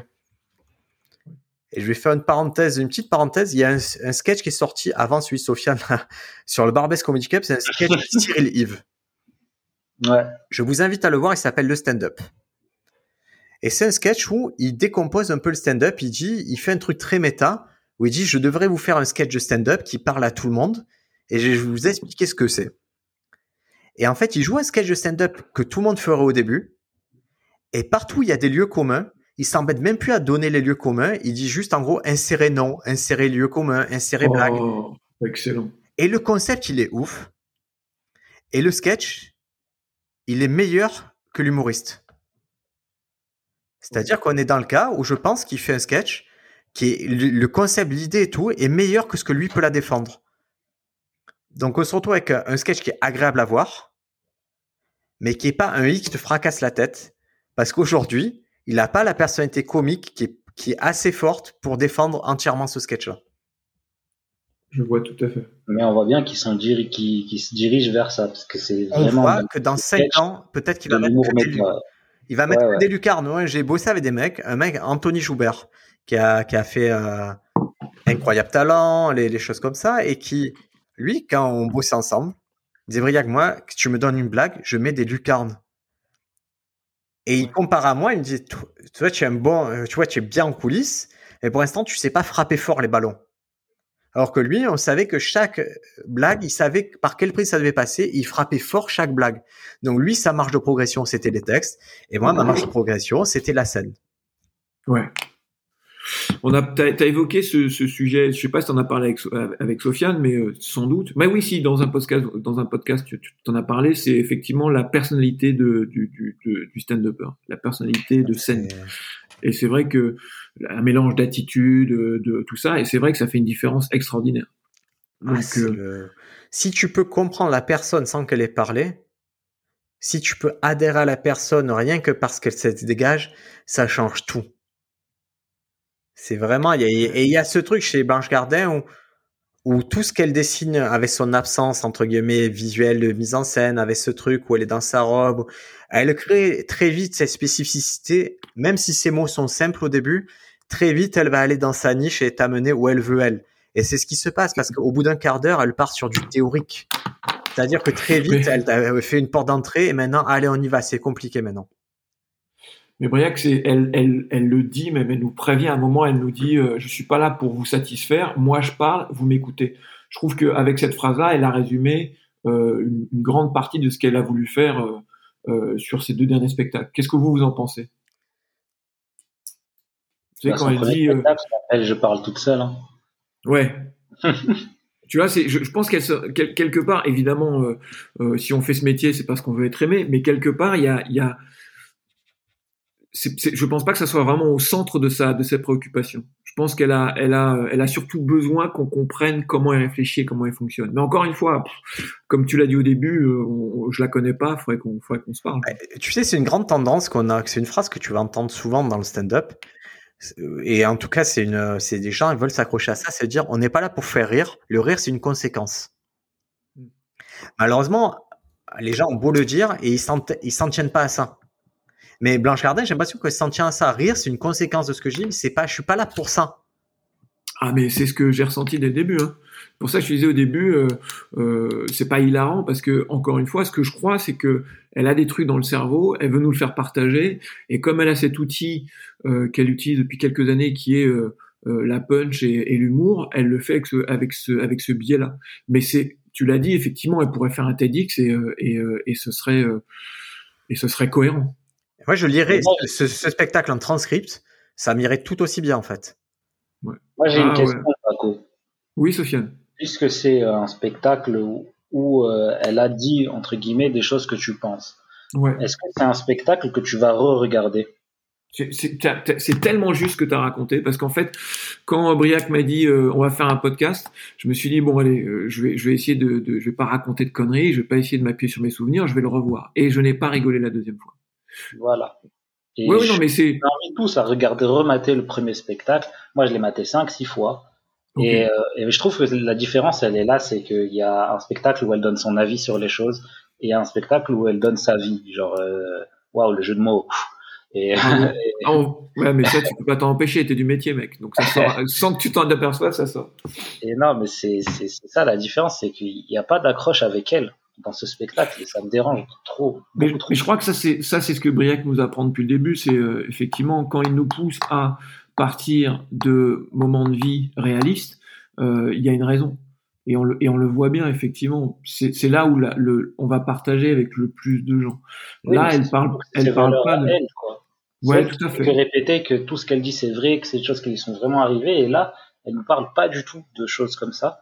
Et euh, en vrai, j'aurais aimé que son spectacle soit un film en fait, parce que Pro Problemos, j'ai trop kiffé, c'était vraiment trop drôle. Où vraiment, on voit qu'il y a un avis tranché, euh, un parti pris, mais c'est drôle parce qu'il y a des personnages euh, un peu loufoques qu'elle invente. Là, je, je, sais pas, en stand-up, stand je trouve ça faible en fait. C'est ça le problème. En volume de rire, c'est pas ouf, hein, mais c'est pas. Attends, parce qu'il y a plein de trucs que tu viens de dire, Sofiane. si tu me permets, que, si je comprends bien, tu aurais préféré que ce, ce texte soit défendu par des personnages, c'est ça? Voilà. Le texte du, deuxième, c'est vachement, vachement intéressant. C'est vachement intéressant. Ça, ça, pose une question qui est vraiment intéressante, qui est euh, est-ce que, euh, est-ce que elle a utilisé le bon support pour euh, pour faire passer ses idées? Et bah, manifestement, elle a déjà fait, elle a déjà fait par rapport à ses idées sur le sur l'environnement le, et le réchauffement climatique avec le film Problemos qu'elle a fait avec Eric ouais. Ouais. C'était brillant. C'était. Euh, ça m'a C'est sympathique, sympathique. Ah, c'est pour moi, ça fait partie des meilleurs films français, des meilleures comédies françaises. Okay. Mais euh, et, et, là, je, ces idées-là, les faire transparaître par des personnages qui, qui vivent ces idées et tout ça, plutôt que plutôt que Blanche Gardin qui vient me donner son avis en fait, qui est, qui est très intéressant et qui apprend beaucoup de choses, hein, mais euh, en stand-up, je m'ennuie quoi. Ouais, toi ça t'a pas, ça t'a pas embarqué? Voilà. Ah, alors un point positif qu'on peut vraiment noter là, c'est indéniable, l'utilisation du vocabulaire, c'est la Eminem du stand-up français. Hein. Tu m'étonnes. Elle a dix fois plus de vocabulaire que nous. Hein mais surtout qu'elle que elle, elle, elle s'amuse à te balancer un mot extrêmement pointu euh, tiré du dictionnaire du XIXe siècle, avec euh, juste après te balancer euh, Jacques Fass et, et, Sodomie. Donc je trouve ça, ça aussi c'est c'est des, des, un salé sucré qui est vachement qui, qui, a du goût. Quoi. Ouais. Et c'est vrai que c'est ça se voit que moi je trouve ça se voit, c'est là qu'on voit la mise en scène le, dans le choix des mots, ça se voit que ça a été nettoyé, poli ce choix des mots, qui a vraiment, euh, voilà, que c'est pas des paraphrases, qu'à chaque fois ça sort dans le bon ordre, dans le bon sens, avec les bonnes ruptures. Et ça, c'est un vrai travail de mise en scène. C'est-à-dire qu'à un moment, on fait le choix d'employer des mots euh, peu usités, mais qui sont les mots exacts pour défendre la pensée, des mots exigeants pour le public, mais on fait en sorte qu'ils les comprennent et on fait ce fameux revirement qui qu'on comprend comme mécanique qui, qui après un mot compliqué, ben, c'est deux doigts dans la chatte, c'est, c'est de la moule de maîtresse, et voilà. Ouais. Qui te, qui donne, moi, ça me, ça me gifle, en fait, parce que tu pars dans une direction et elle te, elle te balance euh, en, en 180 dans une autre. Et ça aussi, c'est des trucs qui, euh, ça marche bien sur moi. Mais je reviens sur, sur, euh, sur ce que je disais au début. C'est un spectacle écrit, en fait. C'est un spectacle très écrit. Et, et elle le dit, je parle et vous m'écoutez. Et c'est même pas euh, je fais des gags ou euh, je fais de l'act out ou j'ai des personnages. Non, c'est je parle et vous m'écoutez. Bon alors après c'est un parti pris et je peux tout à fait comprendre euh, Sofiane et je te remercie de m'avoir alerté sur le fait que non c'est pas un spectacle que je reverrai deux fois. En tout cas pas deux fois de suite s'y rapprocher. Ce qui prouve bien que en termes de divertissement on n'y est pas. Ouais. On n'y est, on, est pas. Mais c'est, mais manifestement, c'est pas son, c'est, pas du tout son sujet. Et je reviens sur euh, les anges noirs au début, qui ne sont absolument pas expliqués, avec, euh, avec le fait que même à la fin, il n'y a, y a, pas, y a pas le petit clin d'œil à la fin qui nous ferait comprendre ça. Ça montre bien que son envie, c'est pas je vais pas vous divertir, les gars, c'est je vais parler et vous allez m'écouter. Soit ça plaît et moi ça m'a plu et c'est génial, si ça plaît pas, je comprends effectivement que ça soit compliqué. Ouais, ça la met aussi dans une situation euh, de hauteur par rapport à nous. Exact, que j'ai beaucoup mal en stand-up. Ouais. Mais bon, c'est ça qui, c'est ça qui clairement, où je vais me répéter encore dans son premier spectacle, c'est le contraire. Ok. C'est vraiment le contraire. C'est elle se met pas dans une situation d'auteur, mais en dessous. De moi, il m'arrive des trucs comme ça, euh, et ça nous fait, il y a beaucoup d'auto, beaucoup plus d'autodérision dans son premier spectacle que là où juste elle a dit deux fois euh, parce que je suis dépressive. Voilà. Euh, je sais pas. Est-ce que c'est pas, est-ce que c'est, alors je vais, je vais un petit peu plus loin. Est-ce que c'est pas un peu grâce à cette, euh, à cette position d'auteur que, euh, que, que, ça lui permet d'avoir de Molière en fait? Ah, bah, Le premier, elle a expliqué parce que c'est une femme. ouais, oui, c'est oui, vrai. oui, c'est vrai. C'est une façon un peu, un peu facile de, de, d'expliquer son succès, mais, mais pourquoi pas Non, mais sans son premier spectacle, il mérite clairement le, le Molière. Le, deuxième, euh, je pense que c'est plus parce qu'il n'y a pas grand-chose en face. Hein. Ah non, mais c'est attends, on peut pas dire ça. C'est aussi parce que c'est une proposition qui est très extrême, qui est très exigeante, et c'est une prise de risque monstrueuse qu'elle fait. Oui, c'est tu vois. Est-ce qu'il n'y a pas l'intelligence de ça? Est-ce qu'il n'y a pas aussi l'intelligence de, de, comprendre un petit peu le, le, métier dans lequel elle est et de savoir qu'effectivement, euh, si elle pousse là-dessus, elle, elle, elle, va proposer, elle va, elle va apporter une proposition. Ah bah elle fait pas du Florence Foresti. Si elle fait Florence Foresti, elle va se battre avec ses blagues. Ça, ouais. Ça va être blague contre blague, contre blague, contre blague. Et à ce jeu-là, tu, euh, tu vois, pour évoquer Inès Reg, si tu fais blague contre blague contre blague, peut-être Inès Reg va avoir un plus gros volume de blagues. Mais quand tu proposes un produit culturel complet, n'évoque pas Inès Reg euh, en ma présence. Je, je l'invoque, je l'invoque. Mais quand tu veux, c'est ma, préférée. Pour moi, il n'y a rien au-dessus d'Inès Reg. Voilà. Ah ben, tu vois. C'est dit, c'est lâché. Je vais me faire lyncher, tant pis. Mais c'est. Donc, mais non, mais en, drôle, tu vois, en volume de rire, c'est, ça peut être ça. Maintenant, proposition culturelle, en proposition d'objet spectacle, ah, bah, elle, elle, elle, est à 10 étages au-dessous de Blanche Gardin, mais personne n'est au niveau de Blanche Gardin en tant que proposition bah, de spectacle unitaire. C'est ça. Bon, moi, j'ai juste regretté la fin. Elle a, pris des risques et ça paye, et c'est sa spécificité. Et parmi ces mmh. risques, forcément, elle a perdu peut-être du, du rire, quoi. Ouais, mais moi, ça, ça me, encore une fois, ça me gêne pas parce que c'est, euh, bah, c'est comme un bouquin sur une. J'ai l'impression que je vous ai perdu. Tu m'entends? On est là. On est là. Ah, je vous entends moins bien. peut-être. Ouais, c'est moi qui vous entendez plus. Alors attendez, je vérifie mon casque. Hop. Vas-y. Non, tout va bien. Écoutez, je je ne monterai pas pour ça. Voilà. Je voudrais, je voudrais dire deux choses. La première, c'est euh, c'est en termes d'écriture justement la façon dont elle dévale les sujets. Je sais pas si vous avez remarqué, mais mais il n'y a, a, pas de phase en fait. Il n'y a pas j'ai ma prémisse, et puis après, je vais balancer euh, trois, quatre blagues dessus.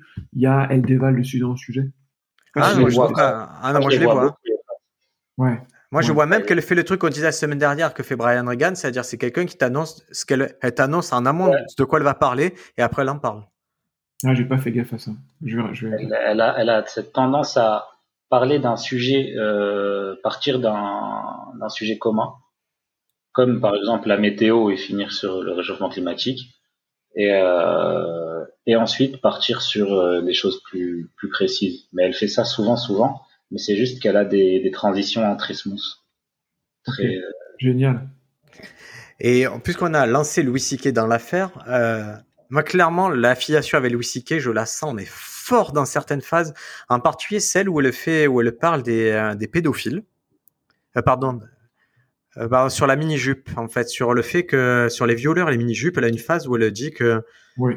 Que voilà que, que à chaque fois si les violeurs ils disent que c'est la mini jupe qui les a excités, c'est peut-être qu'il faut les écouter. Ouais. Et en fait, ça ah oui, mais ça, tu vois, pardon, suis-moi, mais ça, ça, ça, c'est quoi? Qui d'autre peut le dire euh, sans se faire défoncer euh, sur Twitter? Ah, mais elle n'a pas dit comme ça. Attention. Elle a dit les je, euh, donc parlant de la mini jupe, attention, je dis pas que la mini jupe que que les que c'est parce que des femmes mettent des mini jupes qu'elles se font violer. Attention, je suis pas en train de défendre les violeurs, mais s'ils le disent tous. Du coup, c'est c'est pas la même façon de le dire. Mais c'est la même blague que Louis C.K. C'est exactement la même blague que Louis C.K. quand il fait son monologue au SNL, qui dit, euh, qui parle des pédophiles en long, en large, en travers, qui dit ça doit être quand même tous les risques que tu as quand tu es des pédophiles, tout ce que tu vas subir quand tu te fais attraper, tout ça, c'est que ça doit c'est doit, ça doit être quand même cool de se taper un enfant, quoi. C'est qu'à un moment, il doit y avoir un plaisir incroyable à se taper un enfant. Et il sait, et, leur tête, c'est la même. C'est-à-dire qu'ils savent qu'ils mettent le doigt sur un truc très, très, très, très touchy et que personne peut accepter d'absolu, mais que tout le monde va accepter sur moi, dire, ah ouais, quand même, il y a ce paradoxe-là. Et pour moi, c'est la même mécanique. C'est la même blague.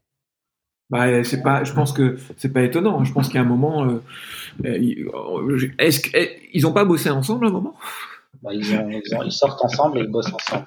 tu vois, il y a un moment, ça, ça, ça, ça a participé à sa qualité. Ouais, ça fait quatre ans, ça fait quatre ans à peu près qu'ils sont ensemble, j'ai l'impression. Et, euh, et du coup, on a pu dans le spectacle, à la fin de, du dernier spectacle de Louis C.K., Sincèrement remercie Blanche Gardin. À la fin de ce spectacle, elle remercie Louis C.K.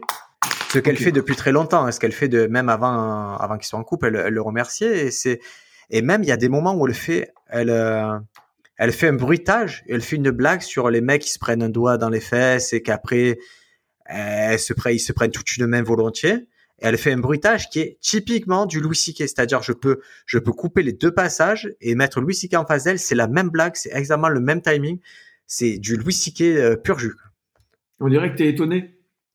Ah non, au contraire, je, trouve ça très intéressant qu'elle le fasse. Et je n'attribue pas, encore une fois, je n'attribue pas l'écriture à Louis. C'est-à-dire, j'ai pas dit, putain, ils en ont parlé, il lui a dit, fais la blague comme ça. Je dis juste que, que c'est vraiment la même chose, quoi.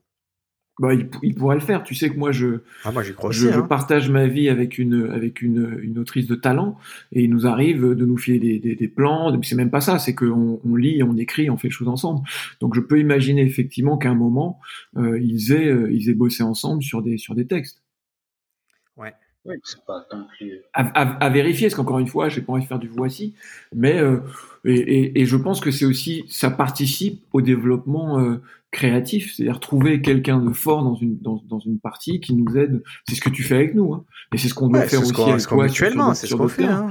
Mais c'est euh, effectivement, euh, on, on, se montre les trucs et puis voilà, qu'est-ce que t'en penses et comment tu peux améliorer ça. Et effectivement, peut-être que Louis lui a dit à un moment, tu vas faire ce, ce petit bruit. Euh, bah, moi, justement, j'ai trouvé que ce spectacle était plus loin lointain d'un Louis C.K. que que le premier. Que, le premier, justement. C'est la question que je vais te poser. Dans l'exemple, dans l'exemple que tu donnes, Briac, cette blague-là, il a fait euh, au SNL, mais dans son spectacle à lui, dans son stand-up, il dit euh, la dernière fois, je suis allé amener ma fille dans un parc, je me suis assis sur euh, sur un banc, et là, j'ai regardé un enfant, et fou, je suis pas pédophile. Ouais. Et et en fait, moi, je trouve que c'est ça toute la différence de entre son premier et son deuxième spectacle à Blanche Gardin, de rapporter les choses à elle et d'être théorique. Et là où Louis euh, C.K. n'est pas théorique, Louis C.K. est très ancré dans la réalité. Et c'est pour ça que je trouve ça que, que ce, ce, spectacle, je trouve beaucoup plus proche d'un Dave Chappelle qui lui est très théorique plutôt qu'un ah. Louis. Ah là, tu as lancé ah. le deuxième pavé d'un ah. c'était Louis C.K. contre Dave Chappelle qu'on a eu. Ah. Euh... Ah, eh ben Sofiane, je suis très content que tu te dises ça parce que j'ai balancé ça euh, à, à, Briac qui me l'a renvoyé comme un parpaing.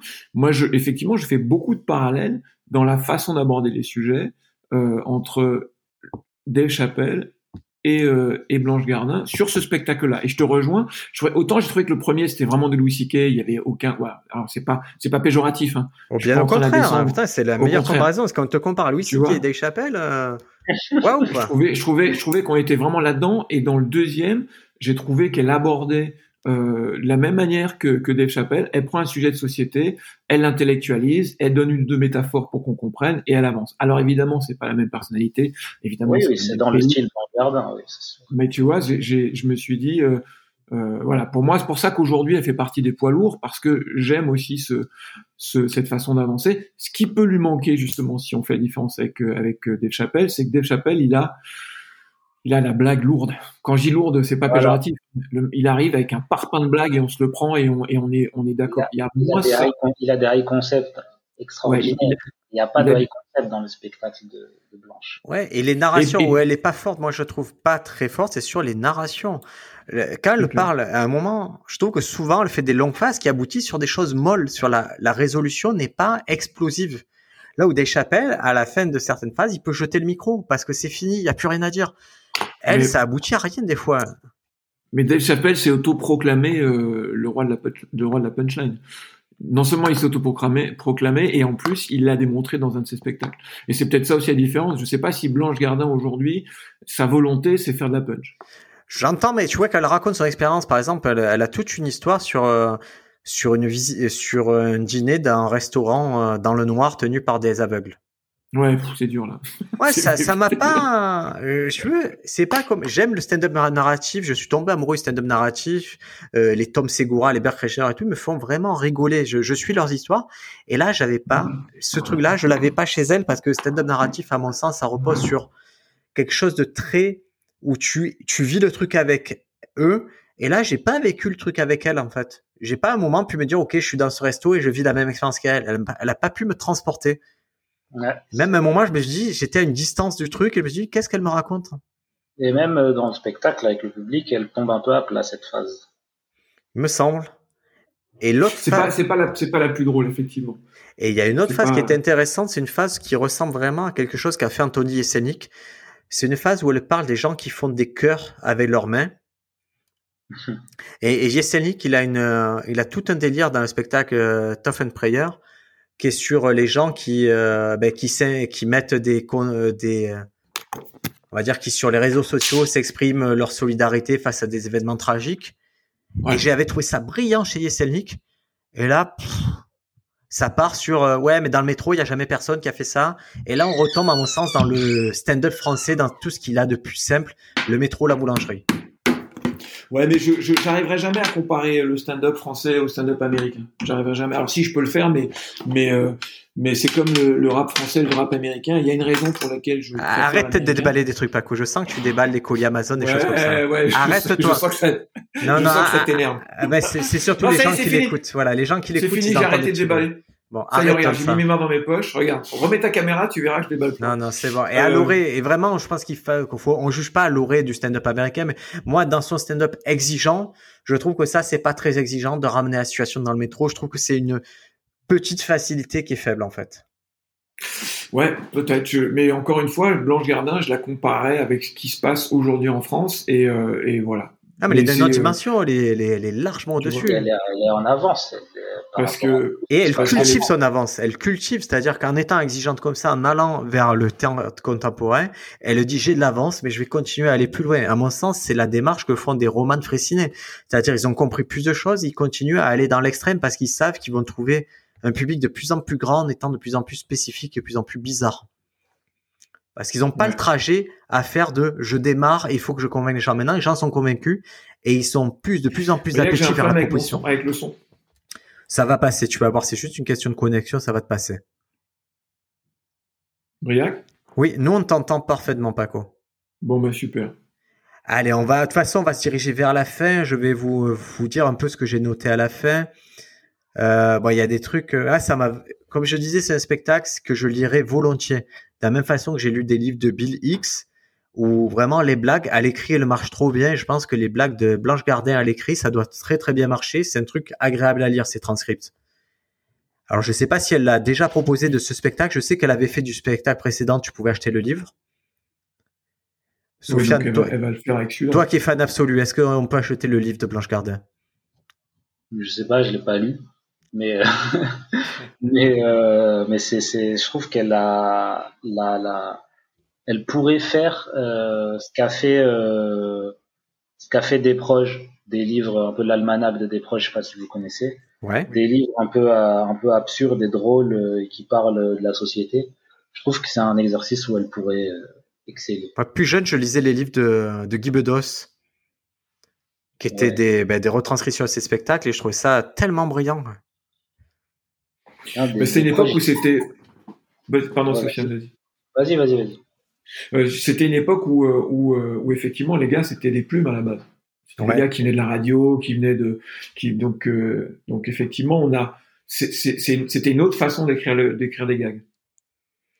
Et c'est un peu le style de, de Blanche Gardin, je trouve. En tout cas, c'est très littéraire, ça, ça marche très bien, c'est flatteur à lire elle a un truc très positif et là et là c'est clair la fin de spectacle elle boucle euh, l'idée lancée au début qu'on est trop connecté qu'on fait qu'on veut faire trop de choses que les machines sont trop présentes. Et je trouve que c'était marrant de boucler sur une thématique euh, c'était assez élégant en fait de revenir à son propos de c'est jamais des parties de ses idées de départ en fait. Mm. et il n'y a pas un moment où elle a une idée qui est dissonante avec son propos. Je trouve que le personnage est très cohérent dans l'ensemble. Alors là ça c'est clair hein le, personnage, le spectacle est très cohérent. Mais je, euh, Briac et Sofiane, parce que en fait, je, je, je, vous entends et je vous écoute parler.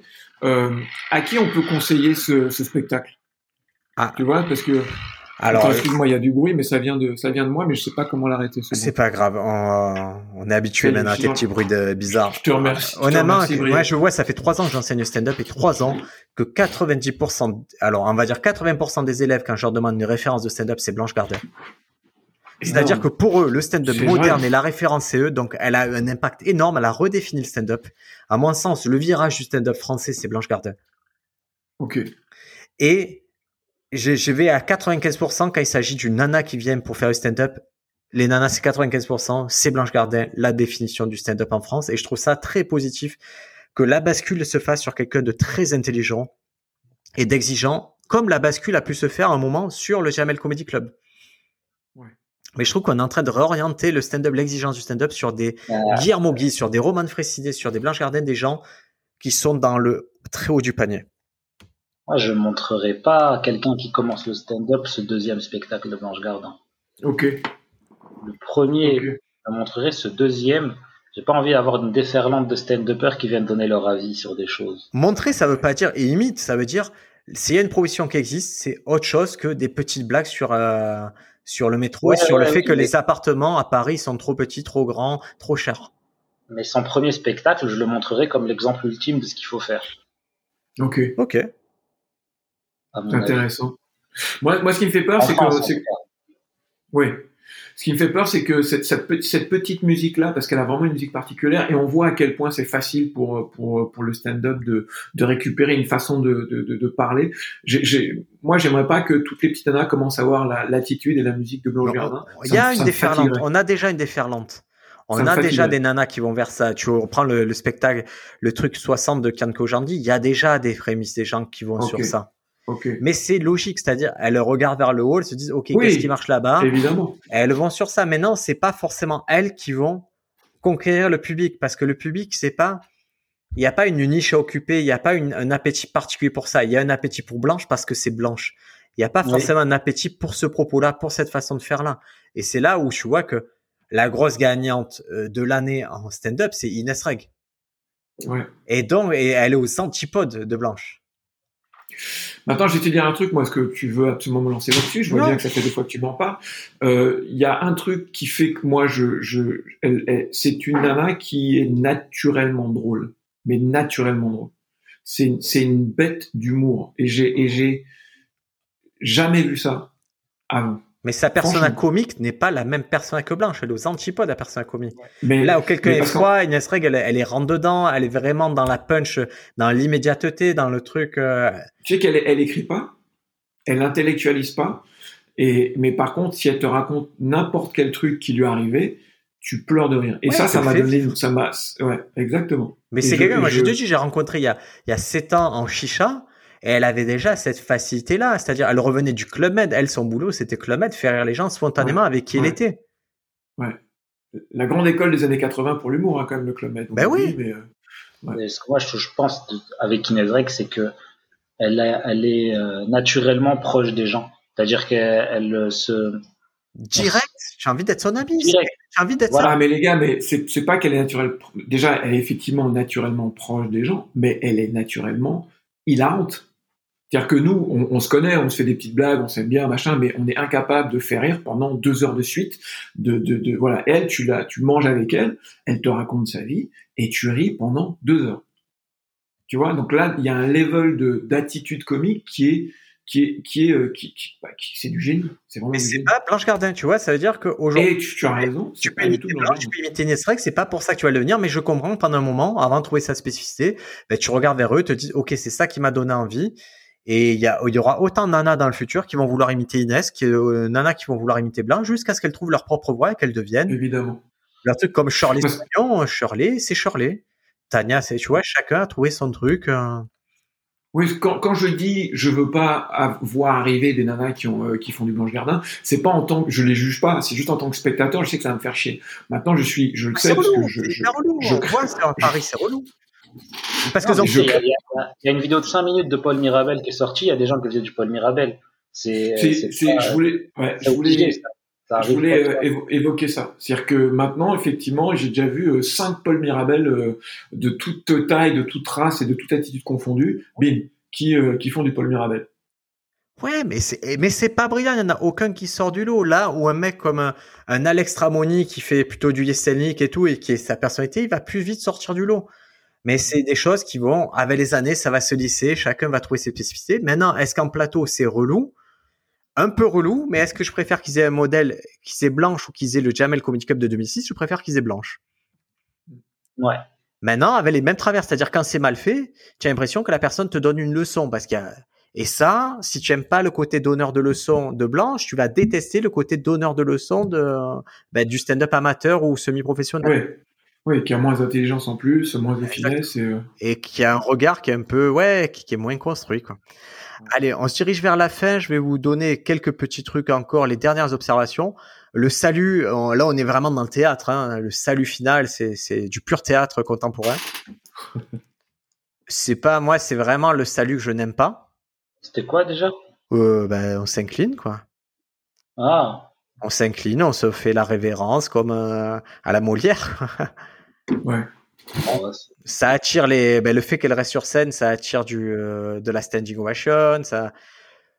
Moi, j'aime tellement, je vous assure, j'aime tellement les départs à des chapelles où oh, j'ai fini de parler, ciao. J'adore ça. En plus, ce qui est drôle, c'est que le propos spectacle, quand elle finit, elle finit, on sent que c'est la fin, mais c'est un peu incongru. Ça s'arrête un peu à la Louis C.K. sur un truc. Tu te dis, ouais, tu sais pas vraiment pourquoi elle arrête sur ça. Et je trouve ça dommage que après cette fin qui est assez surprenante, elle se barre pas et qu'elle fasse au salut. Mais c'est là, je suis dans le détail du détail, juste pour. pour... Ouais, s'en fout un peu de ça. Ça reste bien sûr oui, mais très élégant. Après, c'est ton ressenti, effectivement. Ton ressenti de spectateur. À un moment, t'étais pas à l'aise avec ça. Ça me plaît pas. Moi, j'aime pas ce salut-là. ça fait très vieille France, mais mais bon, le avec euh, là une metteur en scène de l'art contemporain, ça m'étonne pas, c'est cohérent avec. Après, après, t'as prévenu, t'as vu comment elle est fringuée, tu penses bien que la vieille France, tu vas en avoir un moment ou un autre. Quoi. Bien sûr. Par contre, ou alors là où c'est très moderne et alors là, je salue, mais vraiment j'applaudis demain euh, dans les crédits de fin. C'est incroyable ce qu'elle fait au crédit de fin. Elle remercie toutes les salles, tous les organisateurs locaux qui l'ont accueilli, qui ont accueilli le spectacle en tournée. Et ça, c'est magnifique. Et elle, et elle remercie toutes ses premières parties. Oh énorme, je n'ai pas vu ça. Tiens. Elle remercie toutes ses premières parties et elle les cite. Elle cite toutes ses premières parties. Guillermo machin, elle cite Alain Chabat qui a fait sa première partie à l'Olympia. Elle cite tout le monde, les gens que, et à la fin, elle cite tous les gens qui ont contribué de près ou de loin au spectacle, des metteurs en scène que je connais, des trucs comme ça. Et ça, on l'a vu dans quel spectacle? Dans quel spectacle? ah, Tu l'as vu, tu l'as déjà vu, Sofiane, ça? Bah, dans le dernier Louis C.K. Boum ok. bon, elle remercie, elle fait, elle, elle, à la fin, elle met des remerciements encore et toujours merci Louis Siquet. C'est chouette, hein? Ouais. Mais par contre, moi, je trouve ça très, très classe, le fait de remercier tout le monde, que ce soit les, les gens qui ont permis de roder ton spectacle, les gens qui sont passés en première partie. C'est assez unique à faire et je, et je trouve que ça, ça dénote d'une certaine hauteur d'esprit, en fait. Forcément.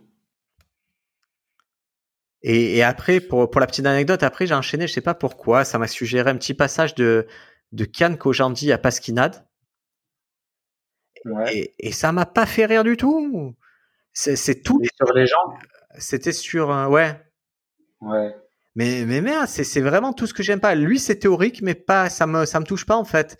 C'est très artificiel. Là où Blanche, je trouve déjà que c'est construit artificiellement. Kian Kojandi, je trouve que c'est encore un pas en arrière sur le côté artificiel. C'est sa façon d'écrire moi qui me dérange. Ça se sent quoi ça se sent comment est-ce qu'il a construit tout sa blague. Il n'y a pas quelque chose de, de lisse qui vient et t'écoute une histoire et ça te fait rire.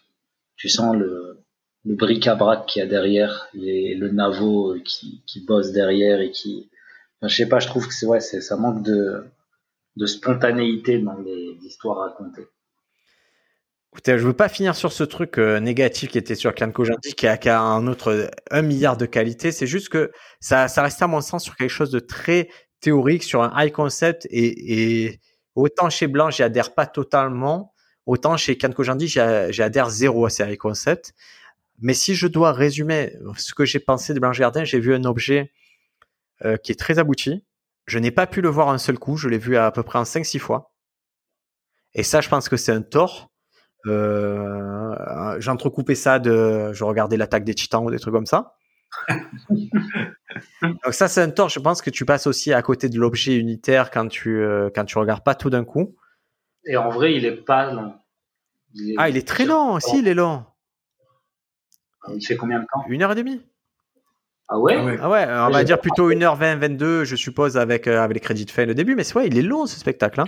Et je pense qu'il y, y, a bien 10 minutes de fin qu'elle aurait, pu, euh, qu'elle aurait pu zapper. Ou... Et ça, je crois que c'est dans la tradition française. C'est-à-dire que autant, autant aux États-Unis, ça ne dérange pas d'être sur une unité un peu plus courte, d'une heure. Autant en France, on attend que ce soit la durée d'un film, un spectacle. Et, et je crois que c'est une grosse erreur. Et ça aurait pu être évité au montage en resserrant un peu certains trucs, mais ça n'a pas été fait. Quoi. J'avoue que je faisais une partie de Teamfight Tactics en même temps. ah, ok. Mais bon, voilà, Blanche Gardin, si elle sort un autre truc, euh, je le verrai avec beaucoup d'enthousiasme. Euh, quel que soit le projet sur lequel elle a accroché, ben, c'est un projet euh, qu'on a envie de voir, à mon sens. Le dernier que... film qu'elle a, dans lequel elle joue avec de, de, de, des gens qui ont fait Groland. Et Facile Historique? Ouais. Ouais, tu l'as vu ça? J'ai pas, pas vu, c'est bien ça? C'est de la bombe atomique. Ah ouais? Bon, bah il faut ouais. regarder alors. De toute façon, tout ce, qu'a fait, tout ce que font euh, Gustave Kervein et je sais plus qui. De l'épine? De l'épine, euh, c'est, génial. Écoutez, en tout cas, vraiment, Blanche Gardin, c'était un événement que ça arrive sur Netflix. Je suis, je suis un peu dès que ce soit arrivé si tard après la, la, la, la, diffusion sur les autres canaux. Mais je suis content que ça arrive enfin sur Netflix. J'adorerais que son prochain special arrive directement sur, euh, sur Netflix. Je trouverais ça plus. Euh... J'aimerais aussi que, parce que je me dis, j'ai adoré le premier, j'ai adoré le deuxième, mais là, j'aurais besoin que le troisième, il soit euh, plus surprenant, en fait. Mais elle va, elle, elle, forcément, ils vont aller vers ça. Forcément, ils peuvent pas renouveler. Elle sait ce que c'est. Euh, ils savent, ils vont renouveler le truc. C'est obligé, ils sont pas bêtes, hein, ils vont renouveler le propos, ils vont renouveler la dynamique et, et ça va être une réflexion bien en amont de comment on redébarque et comment ouais. on redébarque euh, dans la situation qu'on a traversée, c'est-à-dire qu'elle va pas pouvoir passer à côté de ça. Mais à mon avis, il viendra pas dans deux ans le prochain. Tu crois? Ouais. Ce qui serait, ce qui serait mieux parce qu'on sent bien effectivement qu'elle a besoin de vivre des trucs, les digérer et, euh, et peut-être un petit peu faire voler son personnage parce que parce que voilà, je sais pas si je si, si je vais apprécier autant de, le, de revoir, un, voilà, de la revoir quasiment pareil sur un troisième spectacle. On va voir. Écoute, moi, je pense qu'il peut y avoir un cheminement. La, la, situation a fait que chacun a réfléchi, que, que c'est possible qu'elle revienne avec ben, oui. des personnages un peu modifiés. Euh, Peut-être qu'elle arrive au bout de ce truc de je suis seule, tu vois, euh, puisqu'elle ne l'est plus, a priori, puisque. Et j'espère que ben, les soucis qu'elle a pu traverser de, de dépression et tout, ce sont des choses qui, qui peuvent se résoudre hein, avec le temps même si c'est latent, peut-être que c'est une personne comique qui va un peu évoluer et qu'il y a encore beaucoup de magie chez elle que qu'elle va pouvoir dévoiler. Ouais, quoi. Je vous avoue, le prochain truc que j'attends vraiment de Blanche Gardin, c'est le spectacle de Douli. Parce qu'ils coécrivent, ils écrivent ensemble. Ok. Et euh, je pense que c'est en, très en accord avec ce qu'elle a pu faire dans son premier spectacle, l'univers de Douli. Euh, Moi, ce que j'ai vu de Douli, c'est mortel. Ouais. Mortel, ouais. mortel. La personnalité, il euh, y a tout qui va bien quoi. La personnalité elle est monstrueuse, elle elle est en elle telle qu'elle est euh, en coulisses, elle est elle a un truc qui est tu sais quand tu sens la star avant qu'elle soit star, c'est-à-dire c'est quelqu'un qui Douli elle débarque un peu de nulle part. Ouais, carrément. Elle est montée très vite, mais il y a rien qui quand tu la vois, tu dis ouais, c'est cohérent, c'est comme Camille Lelouch, c'est-à-dire c'est des gens en dehors de ce que sont sur scène, sont déjà charismatiques, elles ont déjà tout qui est en place pour être des vedettes et elles vont et Douli, effectivement, elle peut être une sensation énorme du. Euh, elle est très bien entourée. Et elle est trop bien entourée, c'est ça qui va faire qu'elle va aller plus loin. C'est-à-dire qu'elle part pas sur le sujet. Ouais, je sais, je l'ai vu en, en rodage au Barbès, elle part sur des sujets, genre elle a un handicap, elle a une maladie qui est dégénérative au niveau des pieds, qui fait que ses pieds ressemblent plus à rien. Mais partir sur ça, c'est tellement osé, c'est tellement fort, je vous assure. Elle est en avance, elle a un truc charismatique et c'est entretenu. C'est-à-dire qu'en coulisses, il y a des gens qui disent ouais, va dans cette spécificité-là, et c'est là que tu vas trouver ton vrai public. Et du coup, c'est c'est qualifié comme et c'est ce que je dis sur entourage. Hein. C'est il faut bien s'entourer. C'est ça qui va faire que que quand on se lance dans un projet, il faut aller vers les gens qui vont te pousser à défendre le projet au maximum, pas les gens qui vont lisser le truc. Les gens qui vont te ramener à les gens qui font Groland, tout se recoupe. Ah ouais. tout est logique. Voilà les amis, merci beaucoup pour ce, pour ce podcast spécial Blanche Gardée. Il y a plein de choses dont j'aurais aimé parler avec vous. Dans un en particulier, c'est la sortie du Chapelle Show sur Netflix. Euh, ben, je vous invite à, le voir dans les, dans les prochaines semaines. Il y a, il y a une vingtaine d'épisodes sur Netflix et on en parlera parce qu'à mon sens, c'est un événement qui est, qui est super cool. Il y a aussi le spectacle de Nat Bargazati qui va sortir là sur Netflix. C'est quelque chose dont j'aimerais parler avec vous à l'avenir. Quand tu dis avec vous, c'est-à-dire que tu as, déjà, tu as déjà décidé que je, je devenais euh, avec toi, avec n'importe qui, avec qui. Ah ok, d'accord. Moi, ça me fait plaisir si tu es là parce que ça amène un troisième, ah, ça amène souvent un troisième éclairage qui est, qui est qui est très différent. Moi, je trouve ça vraiment intéressant que tu sois un passionné de stand-up, que tu que le milieu tu l'approches d'une façon un peu transversale et euh, que que tu sois. Bah, tu me diras, je suis à ta dispo de toute façon, Brian. Voilà. Non, mais je trouve, ça, je trouve ça vraiment drôle les gens qui, qui connaissent le stand-up, qui, qui écrivent du stand-up mais sans le pratiquer.